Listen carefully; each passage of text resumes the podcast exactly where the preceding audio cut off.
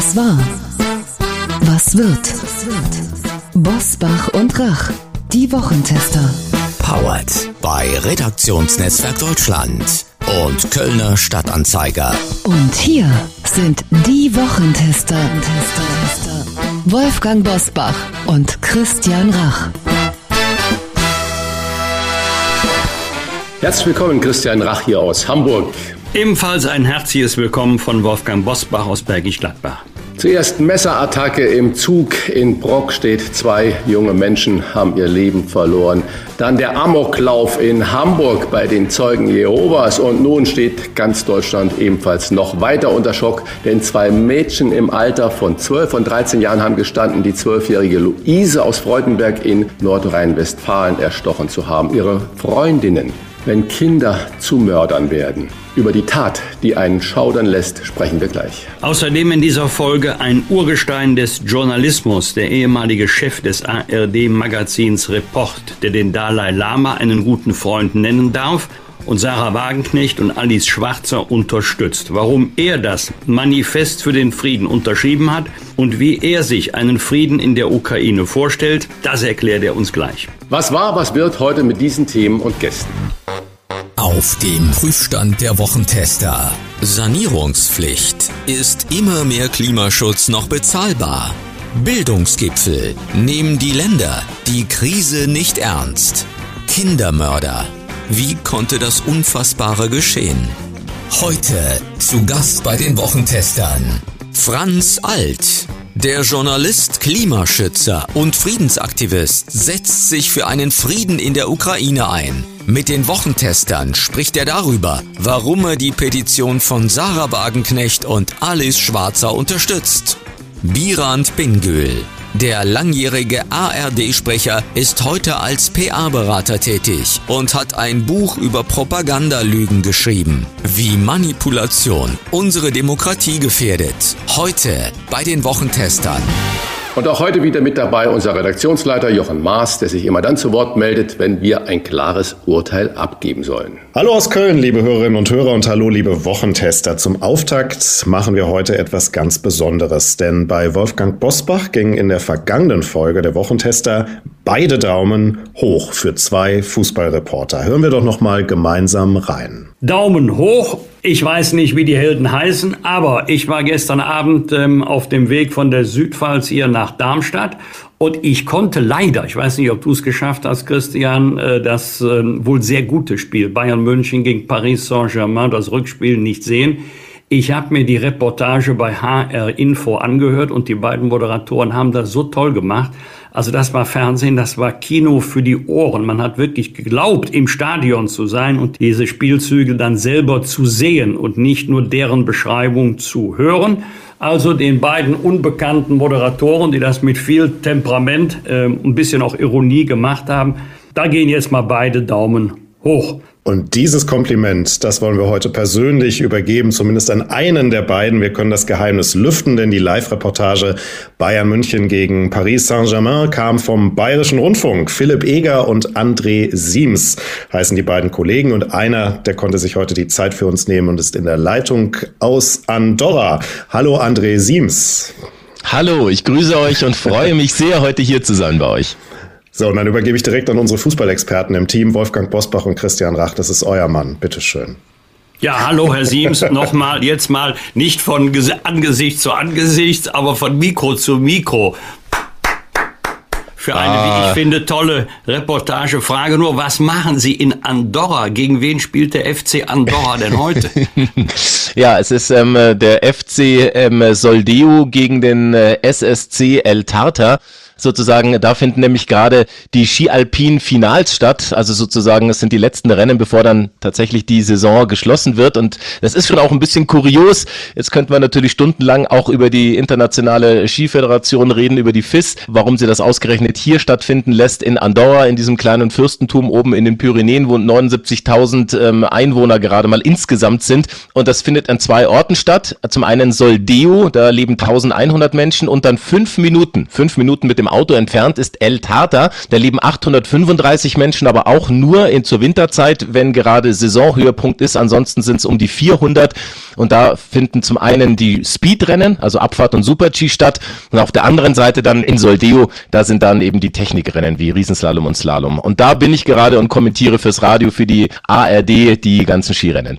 Herr Siems, wenn ich das so gerade höre, äh, kriege ich so eine richtige Idylle hier vor meinen Augen und denke, das muss doch großartig sein und habe parallel im Kopf die Idylle von Neapel, Millionenstadt.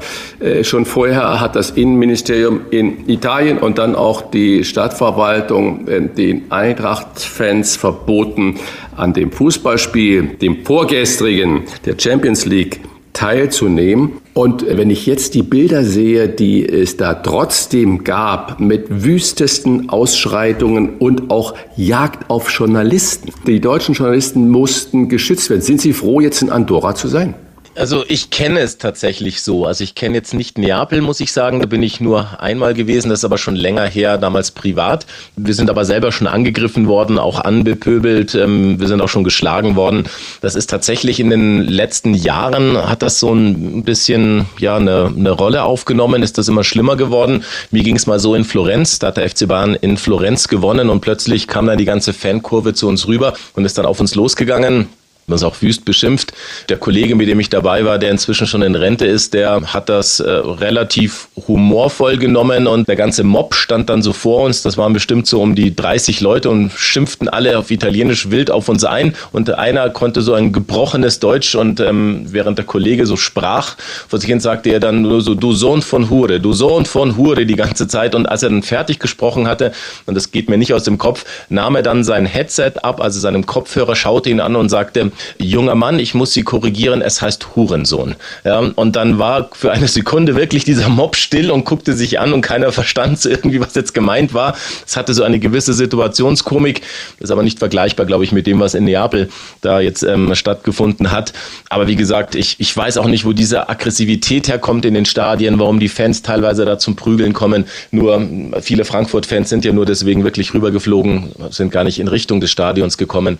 Und sowas finde ich dann immer sehr schade. Nochmal zurück zu Ihrer tollen Reportage, Herr Siems. Also das Lob gilt ja Ihnen und dem Kollegen, mit dem Sie gemeinsam moderiert haben. Wie hält man eigentlich die Balance? Gerade bei einer Radioreportage, bei einer Fernsehübertragung kann der Reporter ja ab und zu mal ein Päuschen machen.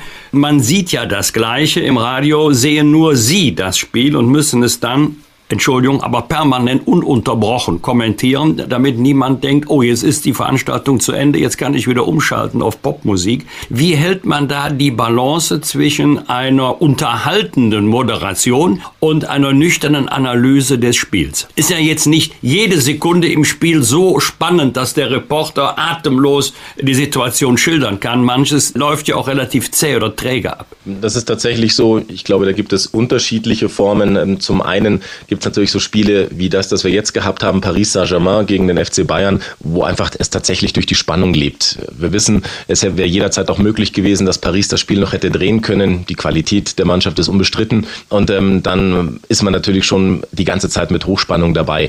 Wenn FC Bayern München jetzt gegen eine andere Mannschaft spielt, ähm, gegen, ja, weiß nicht, Freiburg und da schon dann zur Halbzeit mit 4 zu 0 führt, dann ist das auch nochmal ein ganz anderes Spiel. Ich glaube, dann geht man auch nicht so aus dem Sattel, dann ähm, ist man vielleicht auch nicht ganz so emotional emotional, weil das Spiel theoretisch ja schon gelaufen ist zur Halbzeit. Dann ist es eine, eine Vorbereitung, genauso wie das die Fernsehkommentatoren auch machen. Man bereitet sich vor, ähm, was die Spieler angeht, dass man dort Informationen hat, ähm, Statistiken, vielleicht irgendwelche kuriosen Geschichten, die man gesammelt hat. Man liest auch mal die Zeitungen quer, redet vielleicht auch mit anderen Journalistenkollegen und daraus ergibt sich dann eben das große Bild. Und dann ähm, lässt man sich eigentlich treiben. Ich habe immer eins gemerkt und eins gelernt, je authentischer man ist und je weniger man versucht, tatsächlich irgendwie irgendwen zu kopieren oder wer anders zu sein, wenn das Mikrofon angeht, desto ähm, besser klappt es dann letzten Endes auch bei den Hörern. Also sprich, desto weniger sind sie einem dann böse, wenn man auch mal polarisiert. Das ist zum Beispiel auch so ein Spiel gewesen, Bayern gegen Paris, äh, wo man sicherlich ähm, polarisiert hat, wo die einen sagen, toll, jetzt wie sie das machen und genauso auch viele schreiben, ähm, wie könnt ihr eigentlich nur, ihr seid eine Schande gewesen für den bayerischen Rundfunk, ihr müsst doch öffentlich-rechtlich sein und so darf man ein, Spiel nicht ähm, reportieren reportieren, das geht nicht, ähm, da seid ihr übers Ziel hinausgeschossen. Also das sind dann immer diese zwei Fanlager oder diese zwei Lager, die man dann bedient. Aber von der Vorbereitung her ist es im Prinzip dasselbe, nur wie viele Informationen man letzten Endes dann preisgibt und man tatsächlich verwenden muss, das hängt vom Spiel ab. Sie haben es aber gerade schon gesagt, polarisieren. Ich würde natürlich sofort als Freiburg-Fan Einspruch erheben gegen Ihre Analyse, wenn Freiburg spielt. Äh, das Zweite haben Sie auch angesprochen, die Vorbereitung.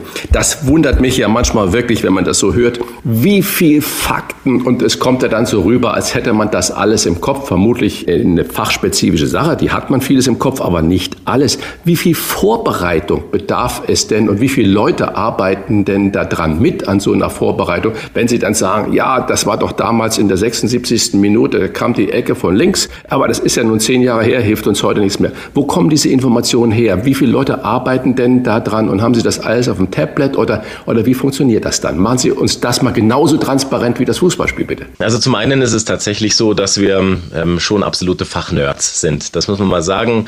Wenn wir damals vielleicht nicht noch richtig schön sportlich gewesen wären, dann wären wir in diese Nerd-Ecke geschoben worden in der, in der Schule und wären vielleicht im Sportunterricht dann immer als letzter oder vorletzter gewählt worden. Entschuldigung, mit wir, da meinen Sie Ihre gesamte Branche? da mache ich die ganze Branche mit, ja. Es ist ja. auch wirklich schlimm. Ich kann Ihnen eins sagen, setzen Sie sich nie mit vier Sportkommentatoren an einen Tisch und ähm, machen Sie dort ein schönes Abendessen. Sie werden keine Freude haben, weil äh, der Fernsehkommentator erzählt äh, davon, wie viele Leute ihm geschrieben haben, dass er toll war und dass es schön gewesen ist und was er alles gut gemacht hat. Der Radiokommentator, so wie ich, er hört gar nicht mehr auf zu reden und der Nachbar denkt sich schon, mein Gott, kann der mal wieder was essen? Es ist doch eh schon alles kalt, steck dir doch mal wieder was in den Mund. Und der Zeitungsjournalist notiert nebenbei fleißig mit, ähm, damit er etwas am nächsten Tag zum Schreiben hat, um es mal ganz klischeehaft zu sagen. Aber es ist tatsächlich so, dass ich anfange, wenn das Spiel vorbei ist, dann an einem Sonntag mir die Reaktionen ähm, von dem Spiel einzuholen. Ich schaue, welches Spiel kommentiere ich am nächsten Wochenende und dann geht die Vorbereitung eigentlich von mir von Montag bis einschließlich Samstagmittag. Sammle ich Material im Internet auf den Homepages. Ich bekomme auch noch von meinem Sender eine kleine Mappe zur Verfügung gestellt ähm, mit Statistiken. Die ist eingekauft von einer externen Firma, wo wir das eben uns auch alles anschauen können und ähm, daraus Informationen ziehen. Und letzten Endes dauert so eine Vorbereitung dann fünf Tage auf jeden Fall. Und ich bin auf mich selbst gestellt. Also ähm, Radio ist dann nicht so wie beim Fernsehen, dass du dann noch einen Adjutanten hast, der noch mitsammelt oder dir noch Tipps gibt oder ähm, Informationen hat, sondern du bist auf dich allein gestellt dann da. Jetzt unterstellen wir mal, auch wenn Christian wahrscheinlich jetzt Herzkasper bekommt, dass 4-0 nicht der Halbzeitstand gegen den SC Freiburg ist, sondern ich sage jetzt mal so die 80. Minute. Unterliegt man da als Reporter Reporter nicht die Gefahr, ein Spiel, was schon entschieden ist, sich nochmal spannend zu reden, damit die Hörerinnen und Hörer dranbleiben, so nach dem Motto, es kann immer noch was passieren? Nein, ähm, bei einem 4 zu 0 tatsächlich nicht, Herr Bosbach. Das ähm, haben wir schon gemacht bei anderen Spielen. Also wenn es dann 2 zu 0 steht oder auch selbst bei einem 3 zu 0, ähm, da ist es dann schon so, dass man dann noch versucht, vielleicht noch ein bisschen künstlich Spannung zu erzeugen. Das hängt halt immer davon ab, wenn ich jetzt den FC Augsburg, also dadurch, dass ich beim Bayerischen Rundfunk bin, kommentiere ich ja die bayerischen Mannschaften zu Hause. Das ist also in der ersten Liga Bayern eben und der FC Augsburg. Wenn Augsburg jetzt in der 80. Minute mit 2 zu 0 führt gegen Wolfsburg, lasse ich mal die Freiburger außen vor für den Herrn Rach. Also gegen den VfL Wolfsburg. Es ist so, dass ich weiß, wie die Augsburger hinten stehen in der Abwehr. Dann sage ich nicht, das Ding ist jetzt schon durch, sondern weiß ich, dass Wolfsburg das noch drehen kann. Oder ich erinnere mich da mal an ein 3 zu 0 der Augsburger gegen Leipzig. Vielleicht wissen Sie es noch, das war in der Saison. Und es sah alles danach aus, dass die Augsburger das locker gewinnen würden. Und am Ende ging es 3 zu 3 aus. Also da muss man dann immer gucken, welche Mannschaft spielt. Wenn die Bayern 3 zu 0 führen, äh, bin ich ganz ehrlich, dann lege ich mich schon in der 80. fest, dass die Bayern das heute nicht mehr hoch verlieren werden. Und wenn ich jetzt an einen Augenarzt denke und den über Hüftproblem versuche zu fragen, dann fängt er an zu lachen und sagt, hört doch auf, ich bin doch Augenarzt. Und jetzt gucke ich mir das an. Sie sind in Andorra und haben vorher so wunderbar, wie Wolfgang Bosbach das ja selbst erlebt hat, ein Fußballspiel kommentiert und jetzt kommentieren Sie Ski Alpin. Wie viel verschiedene Disziplinen muss man denn als Sportkommentator drauf haben, sage ich mal ganz locker? Also es ist wirklich unterschiedlich. Es gibt Reporter, die sind wirklich nur auf den Fußball fixiert. Bei mir ist es so, dadurch, dass ich aus Bayern komme, ich bin mit Skifahren halt groß geworden. Meine Mutter ist Skilehrerin. Ähm, ich selbst auch bin Skilehrer in meiner Jugendzeit noch gewesen, also mit 18. Ich bin auch nicht nur in Bayern aufgewachsen. Ähm, ich bin ein bisschen internationaler. Meine Eltern sind mit mir nach Österreich gezogen. Ich bin in Kärnten zur Schule gegangen, habe dementsprechend auch meine Matura gemacht und nicht mein deutsches Abitur. Habe dafür aber dann noch zwei weitere Fremdsprachen gelernt, die ich vielleicht in Deutschland so nicht gelernt hätte, mit Italienisch und Spanisch, was ich ganz gut spreche. Ähm, bin dann nach Italien weitergegangen, habe dort einen Schüleraustausch gemacht und ähm, habe dann eben sehr gut ähm, dort Italienisch gelernt und später meine Matura dann auch ähm, auf Italienisch gemacht. Und ähm, deswegen ist es tatsächlich so, dass ich mich halt einfach ähm, mit äh, sehr viel breit aufgestellt habe, weil mich viele Sachen interessiert haben. In Österreich es war eben Ski Alpin wahnsinnig hoch, ähm, deswegen bin ich schon sehr früh ähm, auch auf den Skiern gestanden und hab, bin mit, mit Ski Alpin in Kontakt gekommen. Also ich fahre seit meinem zweiten Lebensjahr Ski, deswegen hat mich das schon immer interessiert, deswegen wollte ich auch in die Richtung gehen. Und ich bin auch noch Biathlon-Reporter. Das hat sich tatsächlich dann irgendwann so ergeben, dass der Bayerische Rundfunk eine Biathlon-Reporterstelle hatte. Der Kollege ist in Rente gegangen und ich wurde halt dann damals gefragt, ob ich das nicht gerne machen wollen würde. Und dadurch, dass ich gerne Biathlon gesehen habe, auch in Ruhpolding, wo zum Beispiel viele, viele ähm, tausende Biathlon-Fans immer jedes Jahr sind, bin ich dann eben auch zum Biathlon gekommen und deswegen kommentiere ich jetzt also Biathlon, Ski Alpin und Fußball. Das sind meine drei Steckenpferde. Gibt es ja noch Disziplinen, wo Sie sagen würden, oh nee, das ist nett von euch, Freunde, dass ihr da an mich denkt, aber das ist nicht mein Metier, was weiß ich, Synchronschwimmen oder Kaufball oder ähnliches, wo Sie sagen, da bin ich raus. Ja, das ist tatsächlich Radsport. Ich kenne mich im Radsport wahnsinnig schlecht aus. Wir haben da einen Kollegen vom Norddeutschen Rundfunk, der ist da eine glatte Koryphäe, der kann Ihnen alles sagen. Den können Sie in der Früh um zwei wecken, können sagen 1976 Tour de France, Pyrenäen-Etappe, Alpe d'Huez. Ja, so wie Herbert Watteroth, der kommt ja, ja aus meiner Heimatstadt, ja. genau. genau. Auch so ein Radsport-Fan. Und der, der weiß alles. Also das ist unfassbar. Da bin ich sehr, sehr schlecht drin. Und ich muss auch sagen, ich bin kein großer Fan, aber das ist halt einfach auch subjektiv. Ich bin kein großer Fan von Motorsport. Mir gibt das nichts, wenn sie mit dem Motorrad da im Kreis rumfahren oder mit Formel 1 Autos oder äh, mit DTM, äh, keine Ahnung was, wenn da die Motoren heulen und viele sagen, oh, ich brauche das, wenn der Körper vibriert.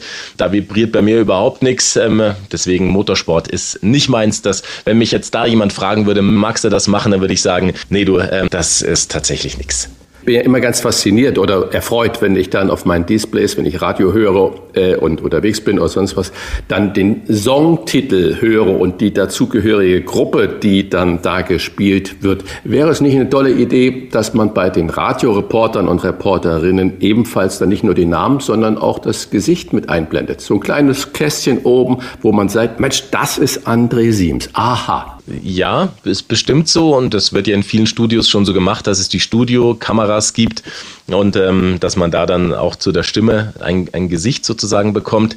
Ich bin jetzt ganz, ganz ehrlich und ganz offen zu Ihnen, Herr Rach oder Herr Bosbach. Ich bin sehr froh, dass das bei mir nicht der Fall ist. Ich bin ein Mensch, der ähm, sehr gerne ähm, durch die Straßen geht und nicht erkannt wird. Und für mich ist es immer ein, ein ganz blöder Moment, mit dem ich auch bis heute, obwohl ich jetzt schon lange dabei bin, nicht umgehen kann, wenn ich irgendwo meine Kreditkarte hinlege, wenn ich was gekauft habe und jemand schaut mich an und sagt, Sie sind doch der Fußball oder Sie sind doch der Ski-Alpin-Reporter, oder? Und dann guckten dich plötzlich in der Schlange irgendwie acht Leute an. Ich mag das nicht. Ich bin tatsächlich jemand, der gerne mit seiner Frau oder mit meinem Kind ähm, durch die Gegend geht und unerkannt bleibt und ähm, mit dem keiner irgendwie was verbindet, außer mit der Stimme. Zum Schluss noch eine unschöne Geschichte. Auch ich selbst bin schon mal Opfer dessen geworden, ähm, hatte schon ähm, Anrufe bekommen, wo jemand damals meine Nummer rausbekommen hat, als ich noch im Telefonbuch stand. Als kleiner Radioreporter, wir dürfen das nicht vergessen, da mache ich mich nicht größer als ich bin, hatte dort Terroranrufe mehr oder weniger. Das ging bis zur Polizei hoch, ähm, dass das Telefon abgehört wurde, derjenige dann auch gefasst wurde. Das hat mich schon ein bisschen gezeichnet, sage ich Ihnen, und ähm, das möchte ich in meinem Leben nicht nochmal haben. Damals war ich Single, hatte keine Familie, heute habe ich sie und ich bin froh, dass mich die Leute nicht kennen, außer meine Stimme. Herr Siems, volles Verständnis. Ich bin auch medienscheu. Ich mache ab und zu mal eine Ausnahme, aber ansonsten kann ich mich da 100% identifizieren. Welches Spiel Bosbach, kommentieren Sie, Sie, als nächstes? Herr Bosbach, Sie kommen da nicht aus. Also Ihr Gesicht habe ich sogar jetzt an Andorra noch vor mir und auch das von Herrn Rach. Also das ist, das ist glaube ich, jetzt zu spät. Ich ähm, kommentiere als nächstes die Nationalmannschaft. Ähm, bei mir ähm, am Montag komme ich zurück von Andorra. Dann geht es auch bald schon wieder nach Mainz und dann, ähm, wenn Sie mögen, können Sie mich hören in der Vollreportage in den ganzen Infowellen der ARD bei zusammen mit meiner lieben Kollegin Julia Metzner vom Südwestrundfunk. Wir machen Deutschland gegen Peru. Alles Gute, Herr Siems. Vielen Dank für diese Ihnen. schönen Einblicke in das Leben eines Radioreporters. Danke. Sehr, sehr gerne. Ich danke Ihnen. Wir halten an dieser Stelle fest, wir merken uns diese Stimme für die nächste Live-Reportage. Vielen Dank für diesen Auftakt an André Siems. Bitten, die etwas bescheidene Tonqualität zu entschuldigen. Die Leitung nach Andorra ist dann doch ein bisschen länger. Machen jetzt weiter mit den Top-Themen dieser Woche. Wie war die Woche? Wolfgang Bosbach und Christian Rach sind die Wochentester. Wie können Kinder so etwas tun? Das fragen sich in diesen Tagen viele, die die Berichte über den Mord an der zwölfjährigen Luise in Freudenberg verfolgen. Das Mädchen wurde im Wald erstochen aufgefunden. Einen Tag, nachdem es bei seiner Freundin zu Besuch war und übernachtet hatte. Den Mord gestanden nun zwei andere Mädchen, zwölf und dreizehn Jahre alt. Eine davon, die beste Freundin von Luise. Bei der Frage nach dem Mordmotiv stockte dem Chef der Mordkommission Florian Locker wirklich äh, die Stimme und er sagte dann, was für Kinder ein Motiv ist, muss nicht zwangsläufig eines für Erwachsene sein. Wolfgang, es wird ja ganz viel spekuliert. Wir wollen uns jetzt gar nicht an allem beteiligen, aber so deine Erfahrung oder dein Gefühl, diese vielen Stichverletzungen. Ich habe gehört, über 30 Mal wurde auf das kleine Mädchen eingestochen, deuten außergewöhnliche Emotionen und äh, eine sogenannte, der Fachmann sagt, Übertötung hin. Und die Aussage der Mordkommission deutet da auch ebenfalls offenbar auf ein kindliches Motiv hin. Das erinnert mich an deine Beobachtung. Das hat natürlich gar nichts damit zu tun, aber vielleicht ein bisschen so im Kopf, was du in der letzten Sendung gesagt hattest, dass äh, der Jugendliche dem Briefträger einfach mal so Schneebälle versucht an den Kopf zu werfen, um ihn da irgendwie zu treffen. Und er war auf dem Fahrrad, ohne dass es da irgendeinen Anlass dafür gab. In Freudenberg erleben wir einen tragischen Einzelfall, aber es scheint auch offenbar eine Tendenz zu sein, denn laut BKA stieg im Jahr 2021 die Zahl der Kindertäter bis 14 Jahre alt, das ist ja diese Grenze, um fast 10 Prozent auf knapp, man höre und staune, 70.000. Deswegen, losgelöst von der Spekulation, was die beiden Mädchen dazu getrieben hat, die zwölfjährige Luise so grausam umzubringen. Was läuft falsch in unserer Gesellschaft? Oder was ist es, was da den Kipppunkt schon lange überschritten hat? Die Ermittlungen halten ja noch an, sie sind nicht abgeschlossen. Insbesondere fehlt noch die Tatwaffe. Es wird ja auch viel spekuliert. Da ist von einem Messer die Rede, da ist von einer Nagelfeile die Rede, aber völlig unabhängig davon haben die beiden mutmaßlichen Täterinnen, muss man immer noch sagen, schwerste Schuld auf sich geladen. Das ist ja ein Verbrechen, das einen atemlos, fassungslos zurücklässt. Da fehlen einem Jahr die Worte. Also für das Jahr 21, das vorvergangene Jahr, stimmt es. Aber für das Jahrzehnt davor stimmt es auch nicht. Also in den Zehnerjahren von 2010 bis 2020 hatten wir einen deutlichen Rückgang. Der Rückgang war insgesamt, also bei Straftaten von strafunmündigen Kindern, also von Kindern unter 14 Jahren, hatten wir einen Rückgang von über 40 Prozent. Das gilt übrigens auch für Gewalttaten. Also der häufige Satz, es wird immer alles schlimmer, stimmt in diesem Fall nicht. Wir hatten auch im vergangenen Jahr einen deutlichen Anstieg bei der gesamten Kriminalitätsbelastung, während wir in den beiden Corona-Jahren einen deutlichen Rückgang hatten. ist die Frage, wie konnte so etwas passieren? Ich glaube, wir haben es auch schon mal in einem Gespräch angedeutet. Da denkt man natürlich in erster Linie an die juristischen, an die strafrechtlichen Konsequenzen. Aber das Strafrecht greift ja erst, wenn eine Tat schon begangen wurde oder vielleicht im Versuchsstadium stecken geblieben ist. Man musste eigentlich früher anfangen, nämlich im Elternhaus. Was passiert da? Und es ist ja wohl so, dass, ähm, dass die beiden mutmaßlichen Täterinnen, nach allem, was wir bis jetzt wissen, aus gutbürgerlichen Elternhäusern stammen. Aber das haben wir, Christian, schon zu oft erlebt, gerade bei schweren Straftaten, dass viele gesagt haben, dem oder denen hätten wir das nie und nimmer zugetraut. Völlig unauffänglich. Die waren alle ganz brav. Äh, manchmal passiert so etwas tatsächlich im Affekt und ähm, dann bricht etwas auf, was man vorher gar nicht vermutet hat. Bei anderen Taten äh, konnte man wiederum sagen, also eigentlich hat sich das schon abgezeichnet. Wie es hier war, weiß ich nicht, möchte ich auch nicht spekulieren.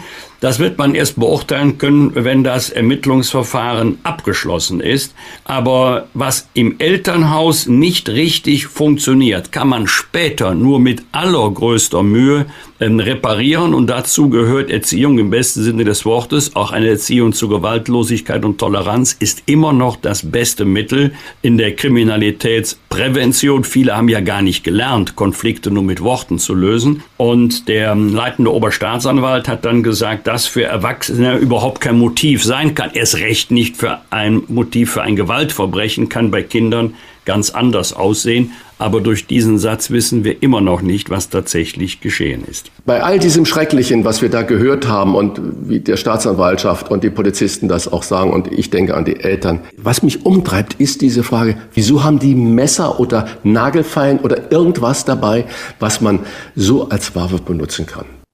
Das war wohl nix mit Chefsache Bildung. Bundesbildungsministerin Bettina Stark-Watzinger lud in dieser Woche die Länder zum großen Krisengipfel. Andere haben von einem Krisenhügel gesprochen. Doch von 16 Kultusministern schwänzten 14 das Treffen. Stark-Watzinger zeigte sich enttäuscht und einige Länderkolleginnen wie Karin Prien aus Schleswig-Holstein verwiesen darauf, Sie sei nicht gekommen, weil der Gipfel ampeltypisch eine einmalige Showveranstaltung, Zitat Ende gewesen sei. Äh, Christian, löst man so die Zukunft der Bildung für unsere Kinder? Nein, eindeutig nein. Also wir brauchen da gar nicht drum herum reden. Ich glaube, wir müssen wirklich anfangen, über Föderalismus nachzudenken, wie weit das Ganze geht und äh, was die 16 Bundesländer, was die für Macht haben und die, wie das geregelt ist mit den Kompetenzen des Bundes. Also seit meiner Schulzeit hat sich nichts geändert. Das muss man einfach so sehen. Dieses nicht heterogene Bildungssystem, die maroten Gebäude, die nicht vorhandene Digitalisierung, auch wenn der Bund zwei oder drei Milliarden für digitale Voranbringen der Schulen bereitstellt, wird das Geld nicht abgerufen. 14 Bildungsminister, Ministerinnen kommen nicht zu einem Gipfel. Vielleicht hat es ja inhaltliche äh, Probleme, dass da nichts wirkliches Interessantes auf der Tagesordnung stand. Aber mich dünkt, als hätten da die Landesfürsten lieber ihr eigenes Süppchen. Und was ich immer wieder feststelle, nach jeder Landtagswahl wo sich die Regierung ändert. Das Erste, was die neue Regierung dann macht, ist das Bildungssystem äh, zu ändern.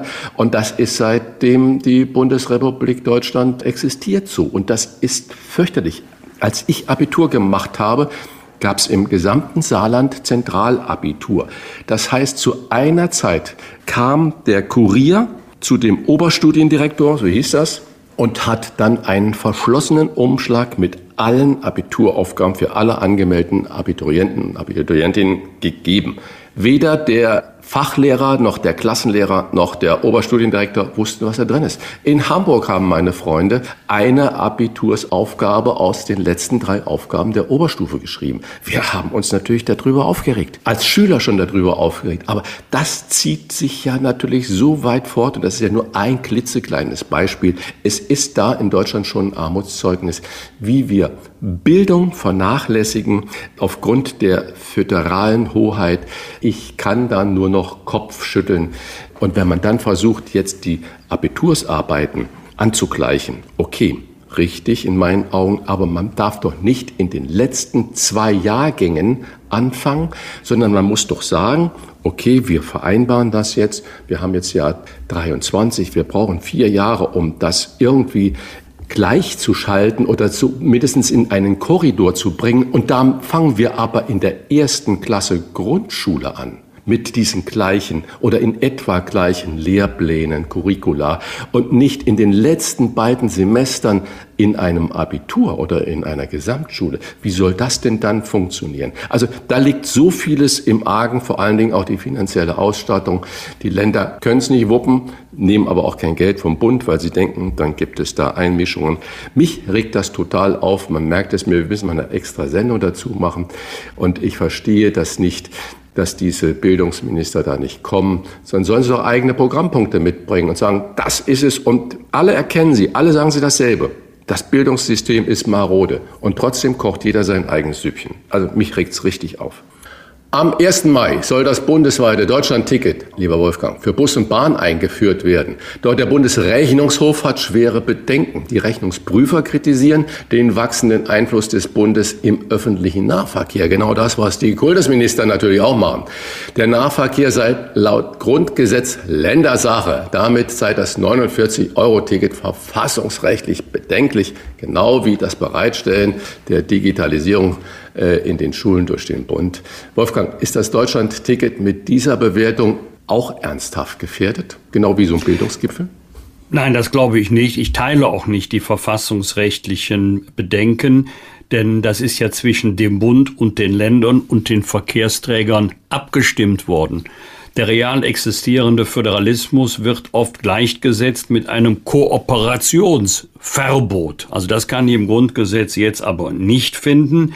Allerdings gibt es ein häufiges Missverständnis, nämlich jetzt mal rustikal formuliert, Ober sticht unter. Also der Bund muss doch eigentlich mehr zu sagen haben als die Länder. Ja, jetzt Überraschung, das Grundgesetz sagt es genau umgekehrt, Artikel 30.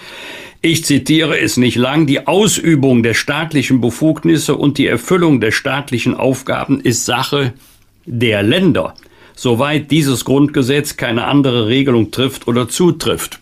Artikel 30, Zitat Ende. Das heißt, der Bund hat nur solche Befugnisse, die ihm einmal von den Ländern gegeben worden sind.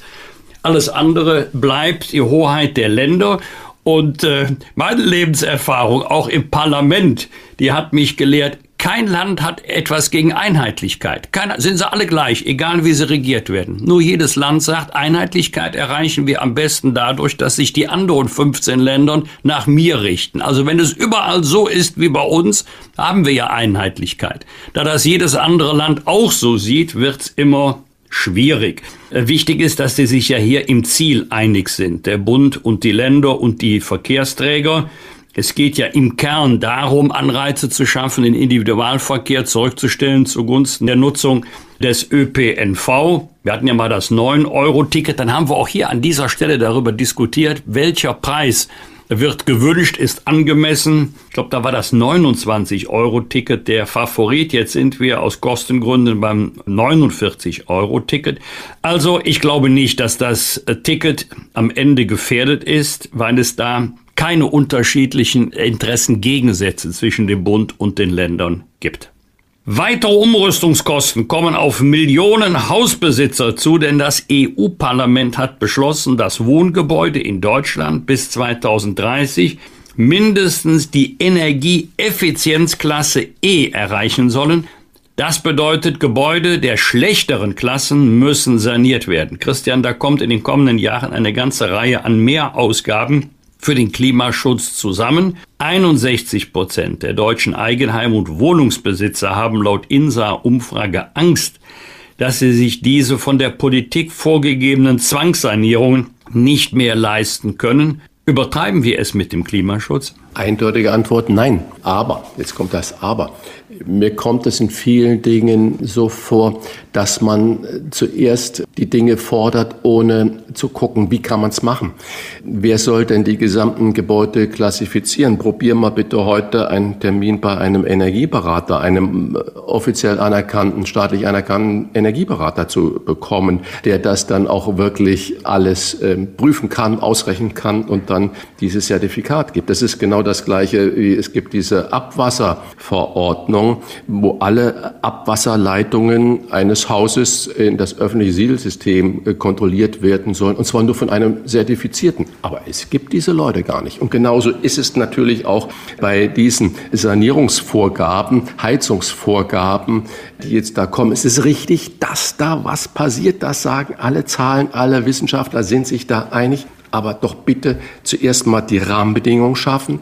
Und das Problem ist ja seit langem bekannt. Warum wurde das nicht schon seit langem gemacht? Und äh, dann stellt sich Habeck dahin und sagt, ja, wir werden das alles runter subventionieren. Ja, mein Gott, wo kommt das denn alles her? Und ja, es ist auch richtig, dass das für uns alle teuer wird, ob das der Hausbesitzer oder dann auch für die Mieter und Mieterinnen wird. Das Ganze, der Klimaschutz wird teuer. In diesen Apfel müssen wir leider beißen, aber wir müssen die Rahmenbedingungen schaffen. Es müssen gezielt diese Berufe gefördert werden, ausgebildet werden, dass die Menschen auch in der Lage sind, qualifizierte Handwerker, Handwerkerinnen zu bekommen, die das Ganze dann auch umsetzen, was da befördert wird. Wir müssen die, die Industrie in Europa wieder in die Lage versetzen, dass sie genau diese Wärmepumpen und was weiß ich, was man da alles noch bauen kann, dass man das dann auch wirklich herstellen kann und nicht wieder neue Abhängigkeiten von China oder sonst anderen äh, Ländern schafft.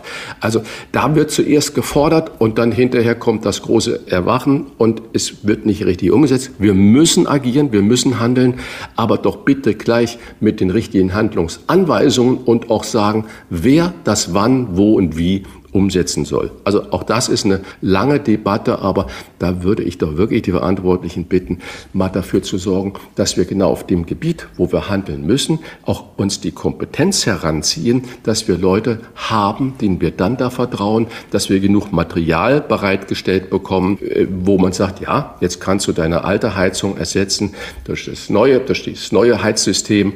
Übrigens, es gab ja in den 80er und 70er Jahren diese sogenannten Nachtspeicherheizungen.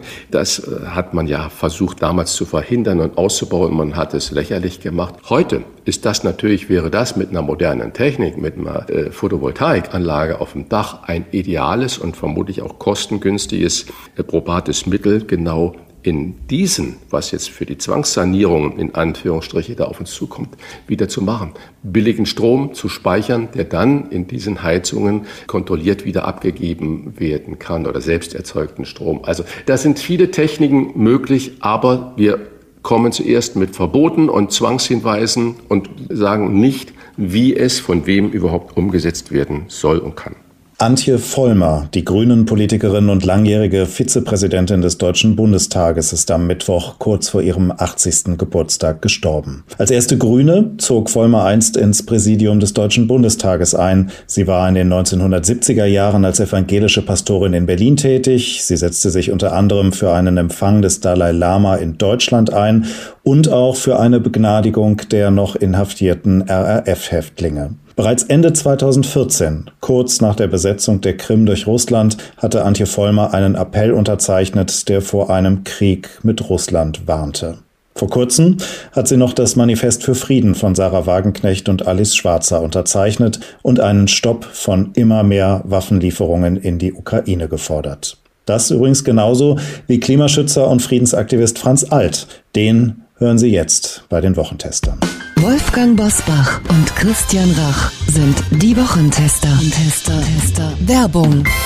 Aufgepasst, liebe Hörerinnen und Hörer der Wochentester, wir haben ein exklusives Angebot für Sie von Trigema, Deutschlands größtem Hersteller von Sport- und Freizeitbekleidung, bei dem Made in Germany großgeschrieben wird. Trigema steht für qualitativ hochwertige Textilien, die der strengen Ökotex Made in Green Richtlinie entsprechen. Mit einem geringeren Wasserverbrauch bei der Produktion, weniger Einsatz von Chemie, eigener Stromgewinnung und kürzeren Transportwegen übertrifft Trigema die Sozial- und Umweltstandards der Branche deutlich. Das Familienunternehmen in Burladingen auf der Schwäbischen Alb wird von Wolfgang Grupp und seiner Familie werteorientiert geführt. Und das, lieber Christian, ist heute nicht mehr selbstverständlich, oder? Das ist leider so, lieber Wolfgang. Doch ich bin sicher, wer respektvoll mit seinem Team umgeht und ihnen eine Perspektive bietet, der ist langfristig erfolgreicher und im besten Sinne auch nachhaltig. Trigema zum Beispiel bildet jährlich 40 junge Menschen in acht Ausbildungsberufen aus. Den Kindern der 1200 Mitarbeiter wird nach ihrem Schulabschluss ein Ausbildungsplatz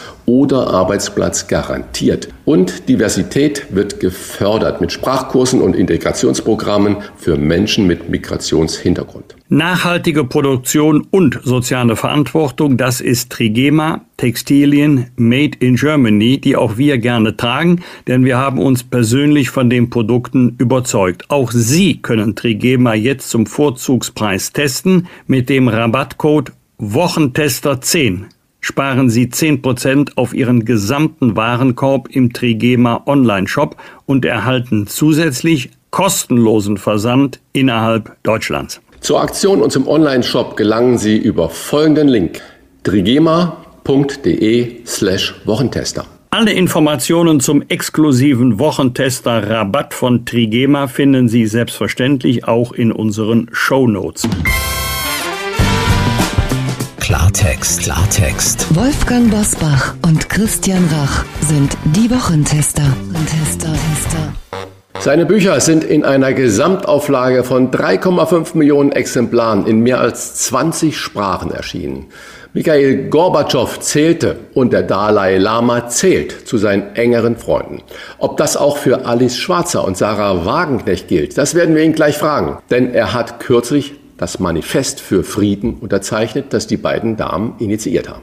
Seine Position Verhandlungen statt Waffen. Und er geht noch einen Schritt weiter, denn er sagt, wenn es heute um Frieden geht, geht es nicht nur um militärische Abrüstung, sondern auch um Frieden mit der Natur. Herzlich willkommen bei den Wochentestern, Franz Alt. Hallo, Grüß Gott aus Baden-Baden. Herr Alt, wie eng sind Sie mit Frau Wagenknecht und Frau Schwarzer und warum haben Sie das Manifest der beiden denn unterzeichnet? Ich habe das Manifest äh, deshalb unterzeichnet, weil hier zum ersten Mal in einer großen Öffentlichkeit die unglaubliche Behauptung unserer Außenministerin Baerbock zurückgewiesen wird, dass Deutschland einen Krieg gegen Russland führe. Ich habe mich gewundert, dass diese Aussage, die Frau Baerbock in Straßburg äh, beim Europarat gemacht hat, von der deutschen Publizistik nicht entschieden zurückgewiesen wurde. Und in diesem Manifest habe ich gesehen, dass das getan wird, dass diese Äußerung 80 Jahre nach Stalingrad Putin einen solchen PR-Erfolg äh, zu gönnen, ist eine unglaubliche Fehlleistung der deutschen Außenministerin gewesen. Deutschland führt ein, wir führen einen Krieg gegen Russland, 80 Jahre nach Stalingrad. Und ähm, äh, die Wahrheit ist, ich habe das auch in vielen Talkshows gesagt, ich habe die Möglichkeit gehabt, als Publizist ja das zurückzuweisen. Die Wahrheit ist, dass natürlich Putin einen brutalen und völkerrechtswidrigen Angriffskrieg gegen die Ukraine führt und wir die Ukraine in ihrem Angegriffensein unterstützen, humanitär, finanziell, aber auch militärisch. Das hat mich bewogen, vor allem dieses hat mich bewogen, dieses Manifest zu unterschreiben. Sie sind überzeugt, mit Putin kann man verhandeln. Woher nehmen Sie die Gewissheit? Im Zweifel muss ich auch mit dem Teufel verhandeln. Ich bin Historiker und das habe ich gelernt in der Geschichte. Man muss mit allen möglichen Menschen verhandeln, wenn das das Gegenüber ist. Und wir haben in Russland im Moment keinen anderen als Putin. Und mit Putin müsste man versuchen zu verhandeln. Ich erinnere mich noch, Herr Bosbach, ich bin nicht ganz sicher, ob Sie da schon im Bundestag waren. 2001 seine Rede von rechts bis links haben alle applaudiert. Ich weiß, dass der Putin von 2023 und von 2022 ein anderer ist als der von 2001. Aber wenn man 2001 mit ihm geredet hat, wenn man ihn im Bundestag eingeladen hat, wenn von rechts bis links die Leute in Standing Ovations Putin applaudiert haben, dann muss man mehr versuchen zu verhandeln, als das bisher geschehen ist. Herr Alt, ich bin mit Ihnen politisch groß geworden. Ich bin schon seit 1994 im Bundestag gewesen. Ich 94, sehen Sie. Da war der Bundestag noch in Bonn. Also ich war auch bei der von Ihnen erwähnten Rede von Putin dabei. Äh, wahrscheinlich haben Sie auch applaudiert, ne? Schätze Wahrscheinlich, ja. ja. Herr Bosbach, ja, ja. Es ja, war ja. allerdings ein anderer Putin als heute. Klar, das, das, das sehe ich ja auch. Nur wir fragen zu wenig, warum ist er ein anderer? Und steckt der alte Kern nicht doch noch in ihm? Das hat mir Gorbatschow mal gesagt. Also Gorbatschow ist nicht verdächtig, ein großer Putin-Bewunderer gewesen zu sein. Gorbatschow hat mir mal gesagt, ihr im Westen übersieht eins, auch Putin hat einen guten Kern. Von dem ist zurzeit, weiß Gott, nichts zu spüren. Aber trotzdem, er ist auch ein anderer. Das hat er bewiesen im Jahr 2001 oder nochmal 2007 auf der Münchner Sicherheitskonferenz. Und an diesen alten Putin müssen wir wieder ran, wenn wir wirklich Frieden wollen und nicht einfach die Dinge so laufen lassen wie bisher mit Waffen, Waffen, Waffen. Ich bin als Pazifist ja auch für Waffenlieferungen, für deutsche Waffenlieferungen, äh, vor allen Dingen für Abwehrwaffen an die Ukraine, was mir nicht leicht fällt. Das, das, das macht die, dieser schreckliche Krieg macht ja allen alles schwer. denen, die sagen Waffen ja und denen, die sagen Waffen nein. Also einfache Lösungen gibt es wirklich nicht. Und wir müssten auch innerhalb Deutschlands, wenn wir wirklich für Frieden sind, mehr aufeinander hören und nicht so sehr, wie ich das auch in diesem äh, äh der Diskussion über dieses Manifest erfahren habe, aufeinander reinschlagen. Das ist kein Zeichen von Friedfertigkeit. Da wurde viel unterstellt, auch den Unterzeichnern, den Erstunterzeichnern wie mir dieses Manifestes wurde viel unterstellt, was in dem Manifest gar nicht steht. In dem Manifest wird Putin als Aggressor genannt. Es wird gesagt, verhandeln heißt nicht unterwerfen, was uns immer wieder unterstellt wurde. Also viele, die dieses Manifest kritisieren, haben das ganz offensichtlich gar nicht gelesen.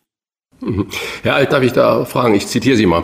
Wer Frieden will, muss den Frieden vorbereiten. Das sind Ihre Worte.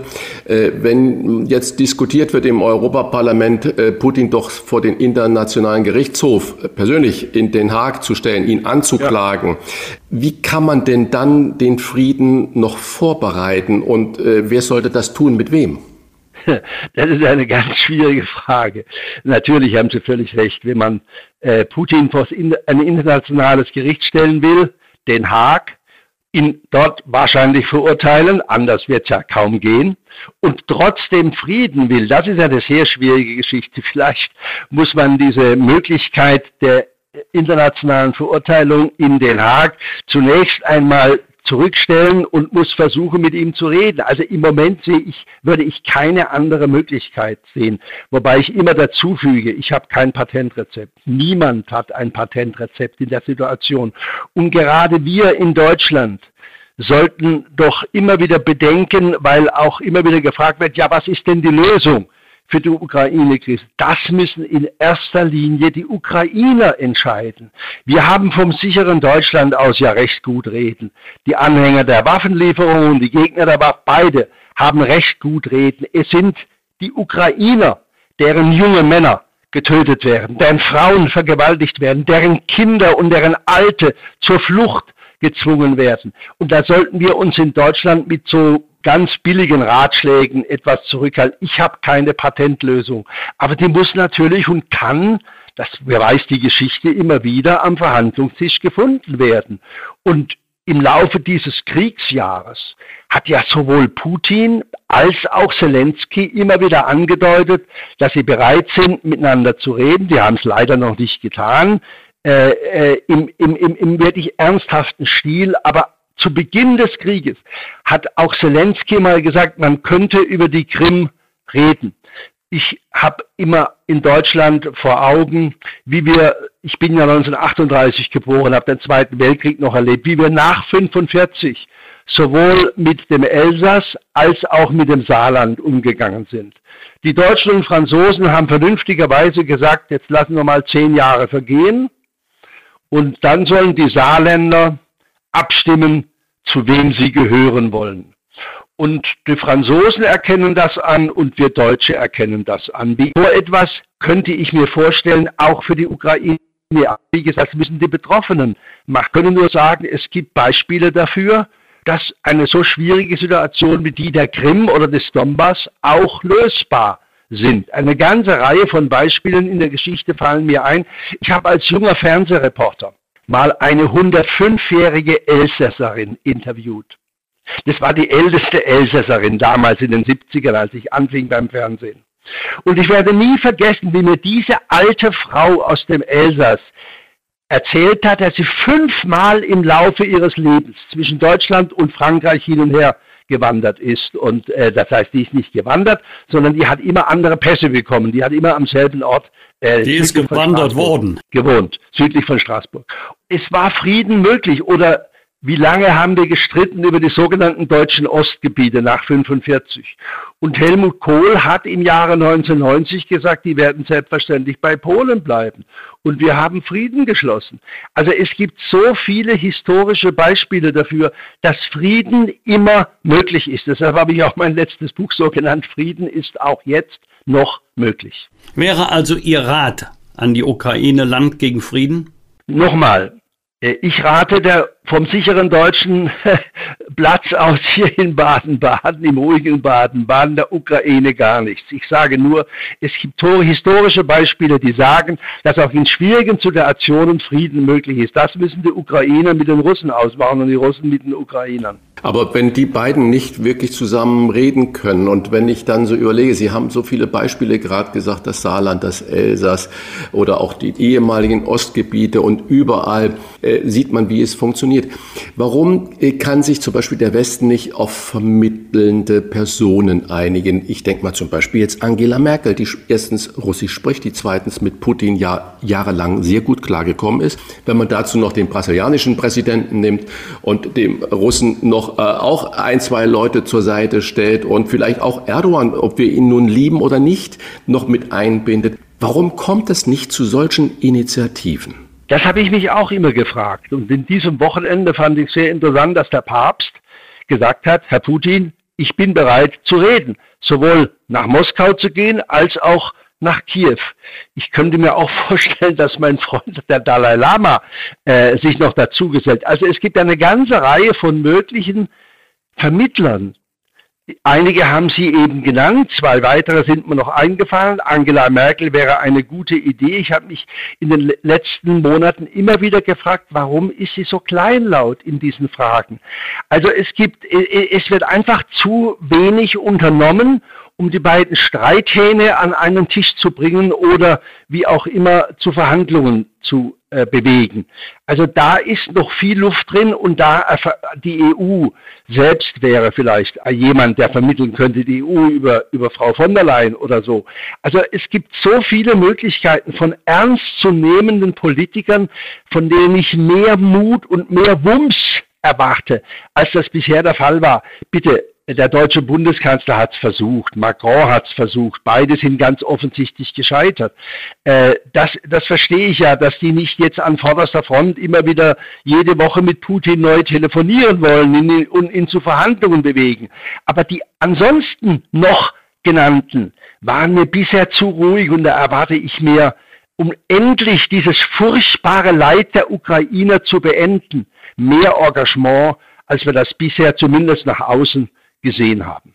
Man hat gesehen, also Erdogan haben sie genannt, weiß Gott, kein besonders äh, lupenreiner Demokrat, aber oder auch Gerhard Schröder müsste mehr tun, als er getan hat. Er hat ja den Draht zu Putin.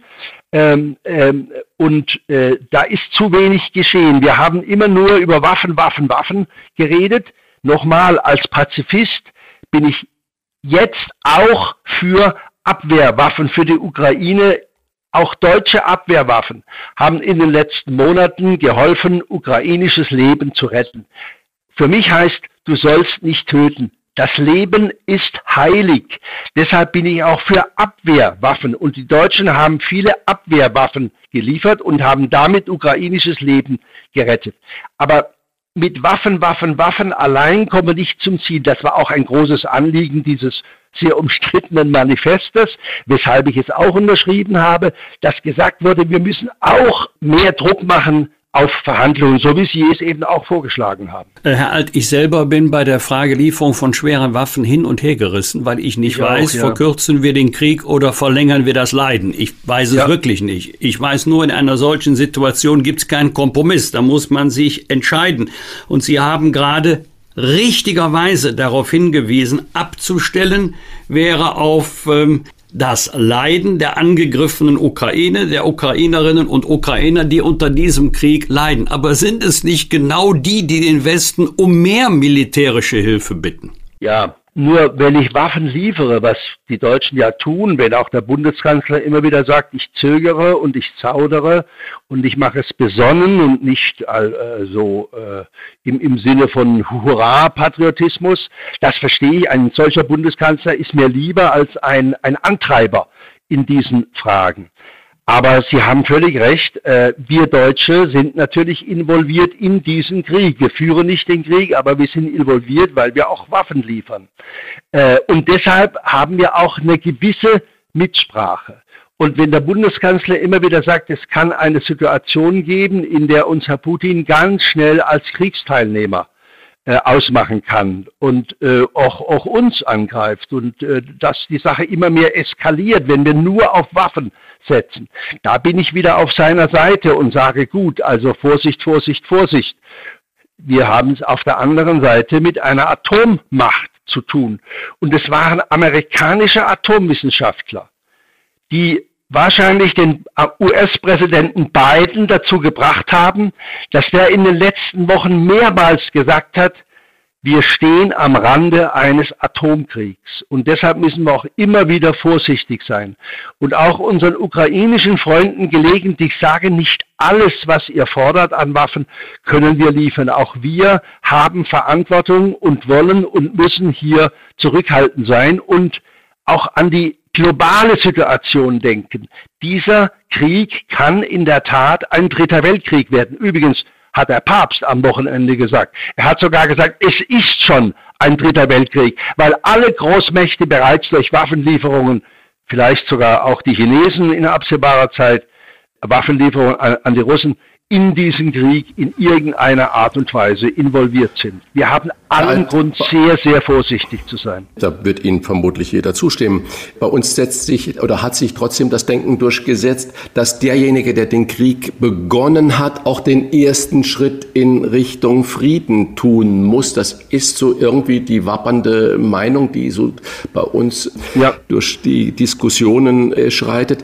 Müssen wir nicht umgekehrt herum auch und da wissen wir nicht, was die Diplomatie abseits der Öffentlichkeit ja doch tut, auch versuchen mit der Ukraine zu reden und zu sagen, pass mal auf, vor einem Jahr hat äh, Präsident Zelensky noch gesagt, okay, die Krim, da machen wir mal eine Klammer drum und da sprechen wir dann in 10 oder 15 Jahren darüber, ja, dass ja. man gucken muss, äh, wie können wir die Ukraine dazu bewegen, auch zu verhandeln? Oder ist es doch gerechtfertigt, dass man sagt, wie können wir uns das anmaßen, äh, denen zu sagen, was sie denn tun sollen oder lassen sollen? Also ich bin sicher, ich bin kein Politiker, ich beobachte das politische Geschehen als Journalist von außen.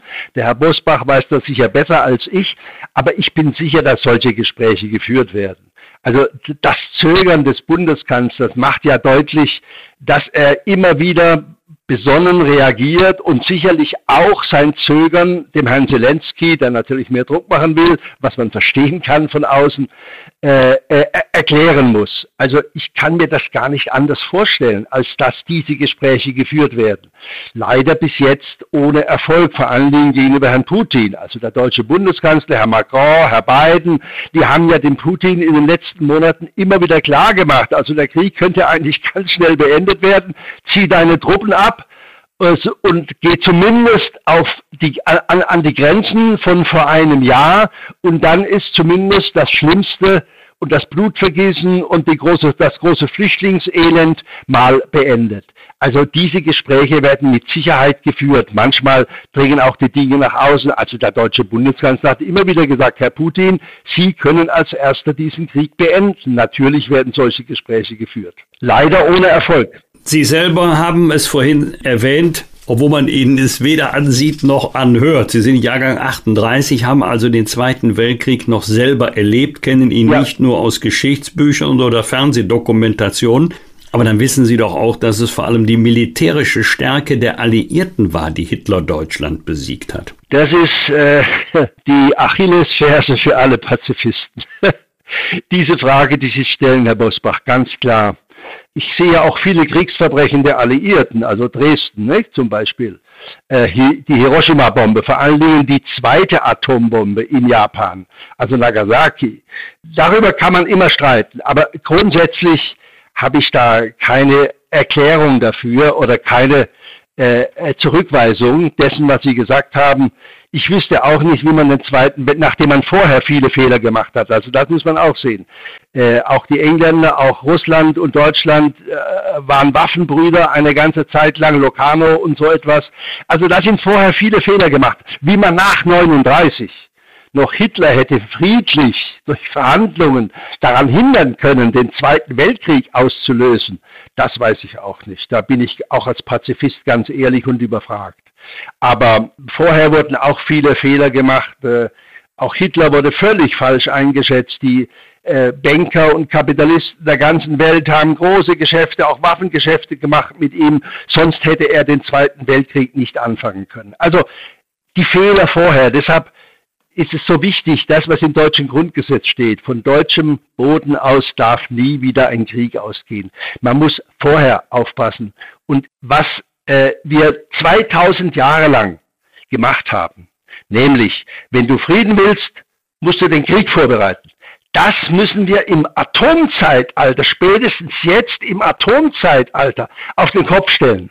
Wenn du Frieden willst, musst du den Frieden vorbereiten. Also keine Waffenexporte in Regionen wie äh, Afghanistan oder so etwas oder Syrien oder andere äh, Tür Türkei auch, würde ich auch sagen. Da haben wir viele, auch wir Deutsche, viele Fehler gemacht. Und über diese Fehler, die wir vorher machen, müssen wir intensiver nachdenken und mehr an Frieden denken, als an Waffenexporte und an Waffenlieferungen. Sonst kommen wir in Atomzeitalter irgendwann zum Atomkrieg.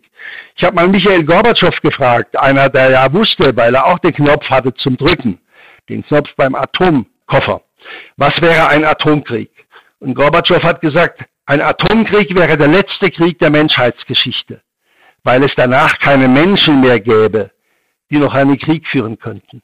Das müssen wir uns immer wieder klar machen. Das Allerwichtigste ist, dass wir eine atomwaffenfreie Welt schaffen. Das ist das Vermächtnis des großen Friedenspolitikers Michael Gorbatschow. Eine atomwaffenfreie Welt brauchen wir, wenn wir wirklich Frieden haben wollen. Ja gut, äh, Helmut Schmidt sagte ja was anderes und dass die Abschreckung natürlich diesen jetzt 70 Jahre lang währenden Frieden in Europa eigentlich gewährleistet hat. Und Sie haben ja auch gerade richtigerweise zitiert, nie wieder Krieg vom deutschen Boden ausgehend. Bedeutet das aber nicht im Umkehrschluss auch nie wieder Diktatoren gewähren lassen? Natürlich. Ich, in meinen Vorträgen oder auch in meinen Kommentaren sage ich immer wieder jetzt Frieden für die Ukraine, Freiheit für Russland. Das muss man zusammen sehen. Also jeder Demokrat will das doch, was Sie gerade sagen. Und insofern äh, wollen wir natürlich alle auch, dass äh, Russland langfristig sich von Herrn Putin befreit und auch die Russen über ihr eigenes Schicksal bestimmen können, so wie das jedes Volk können soll. Äh, da sind wir uns völlig einig, das ist ganz klar. Das muss das ganz langfristige Ziel sein. Frieden für alle und Freiheit für alle.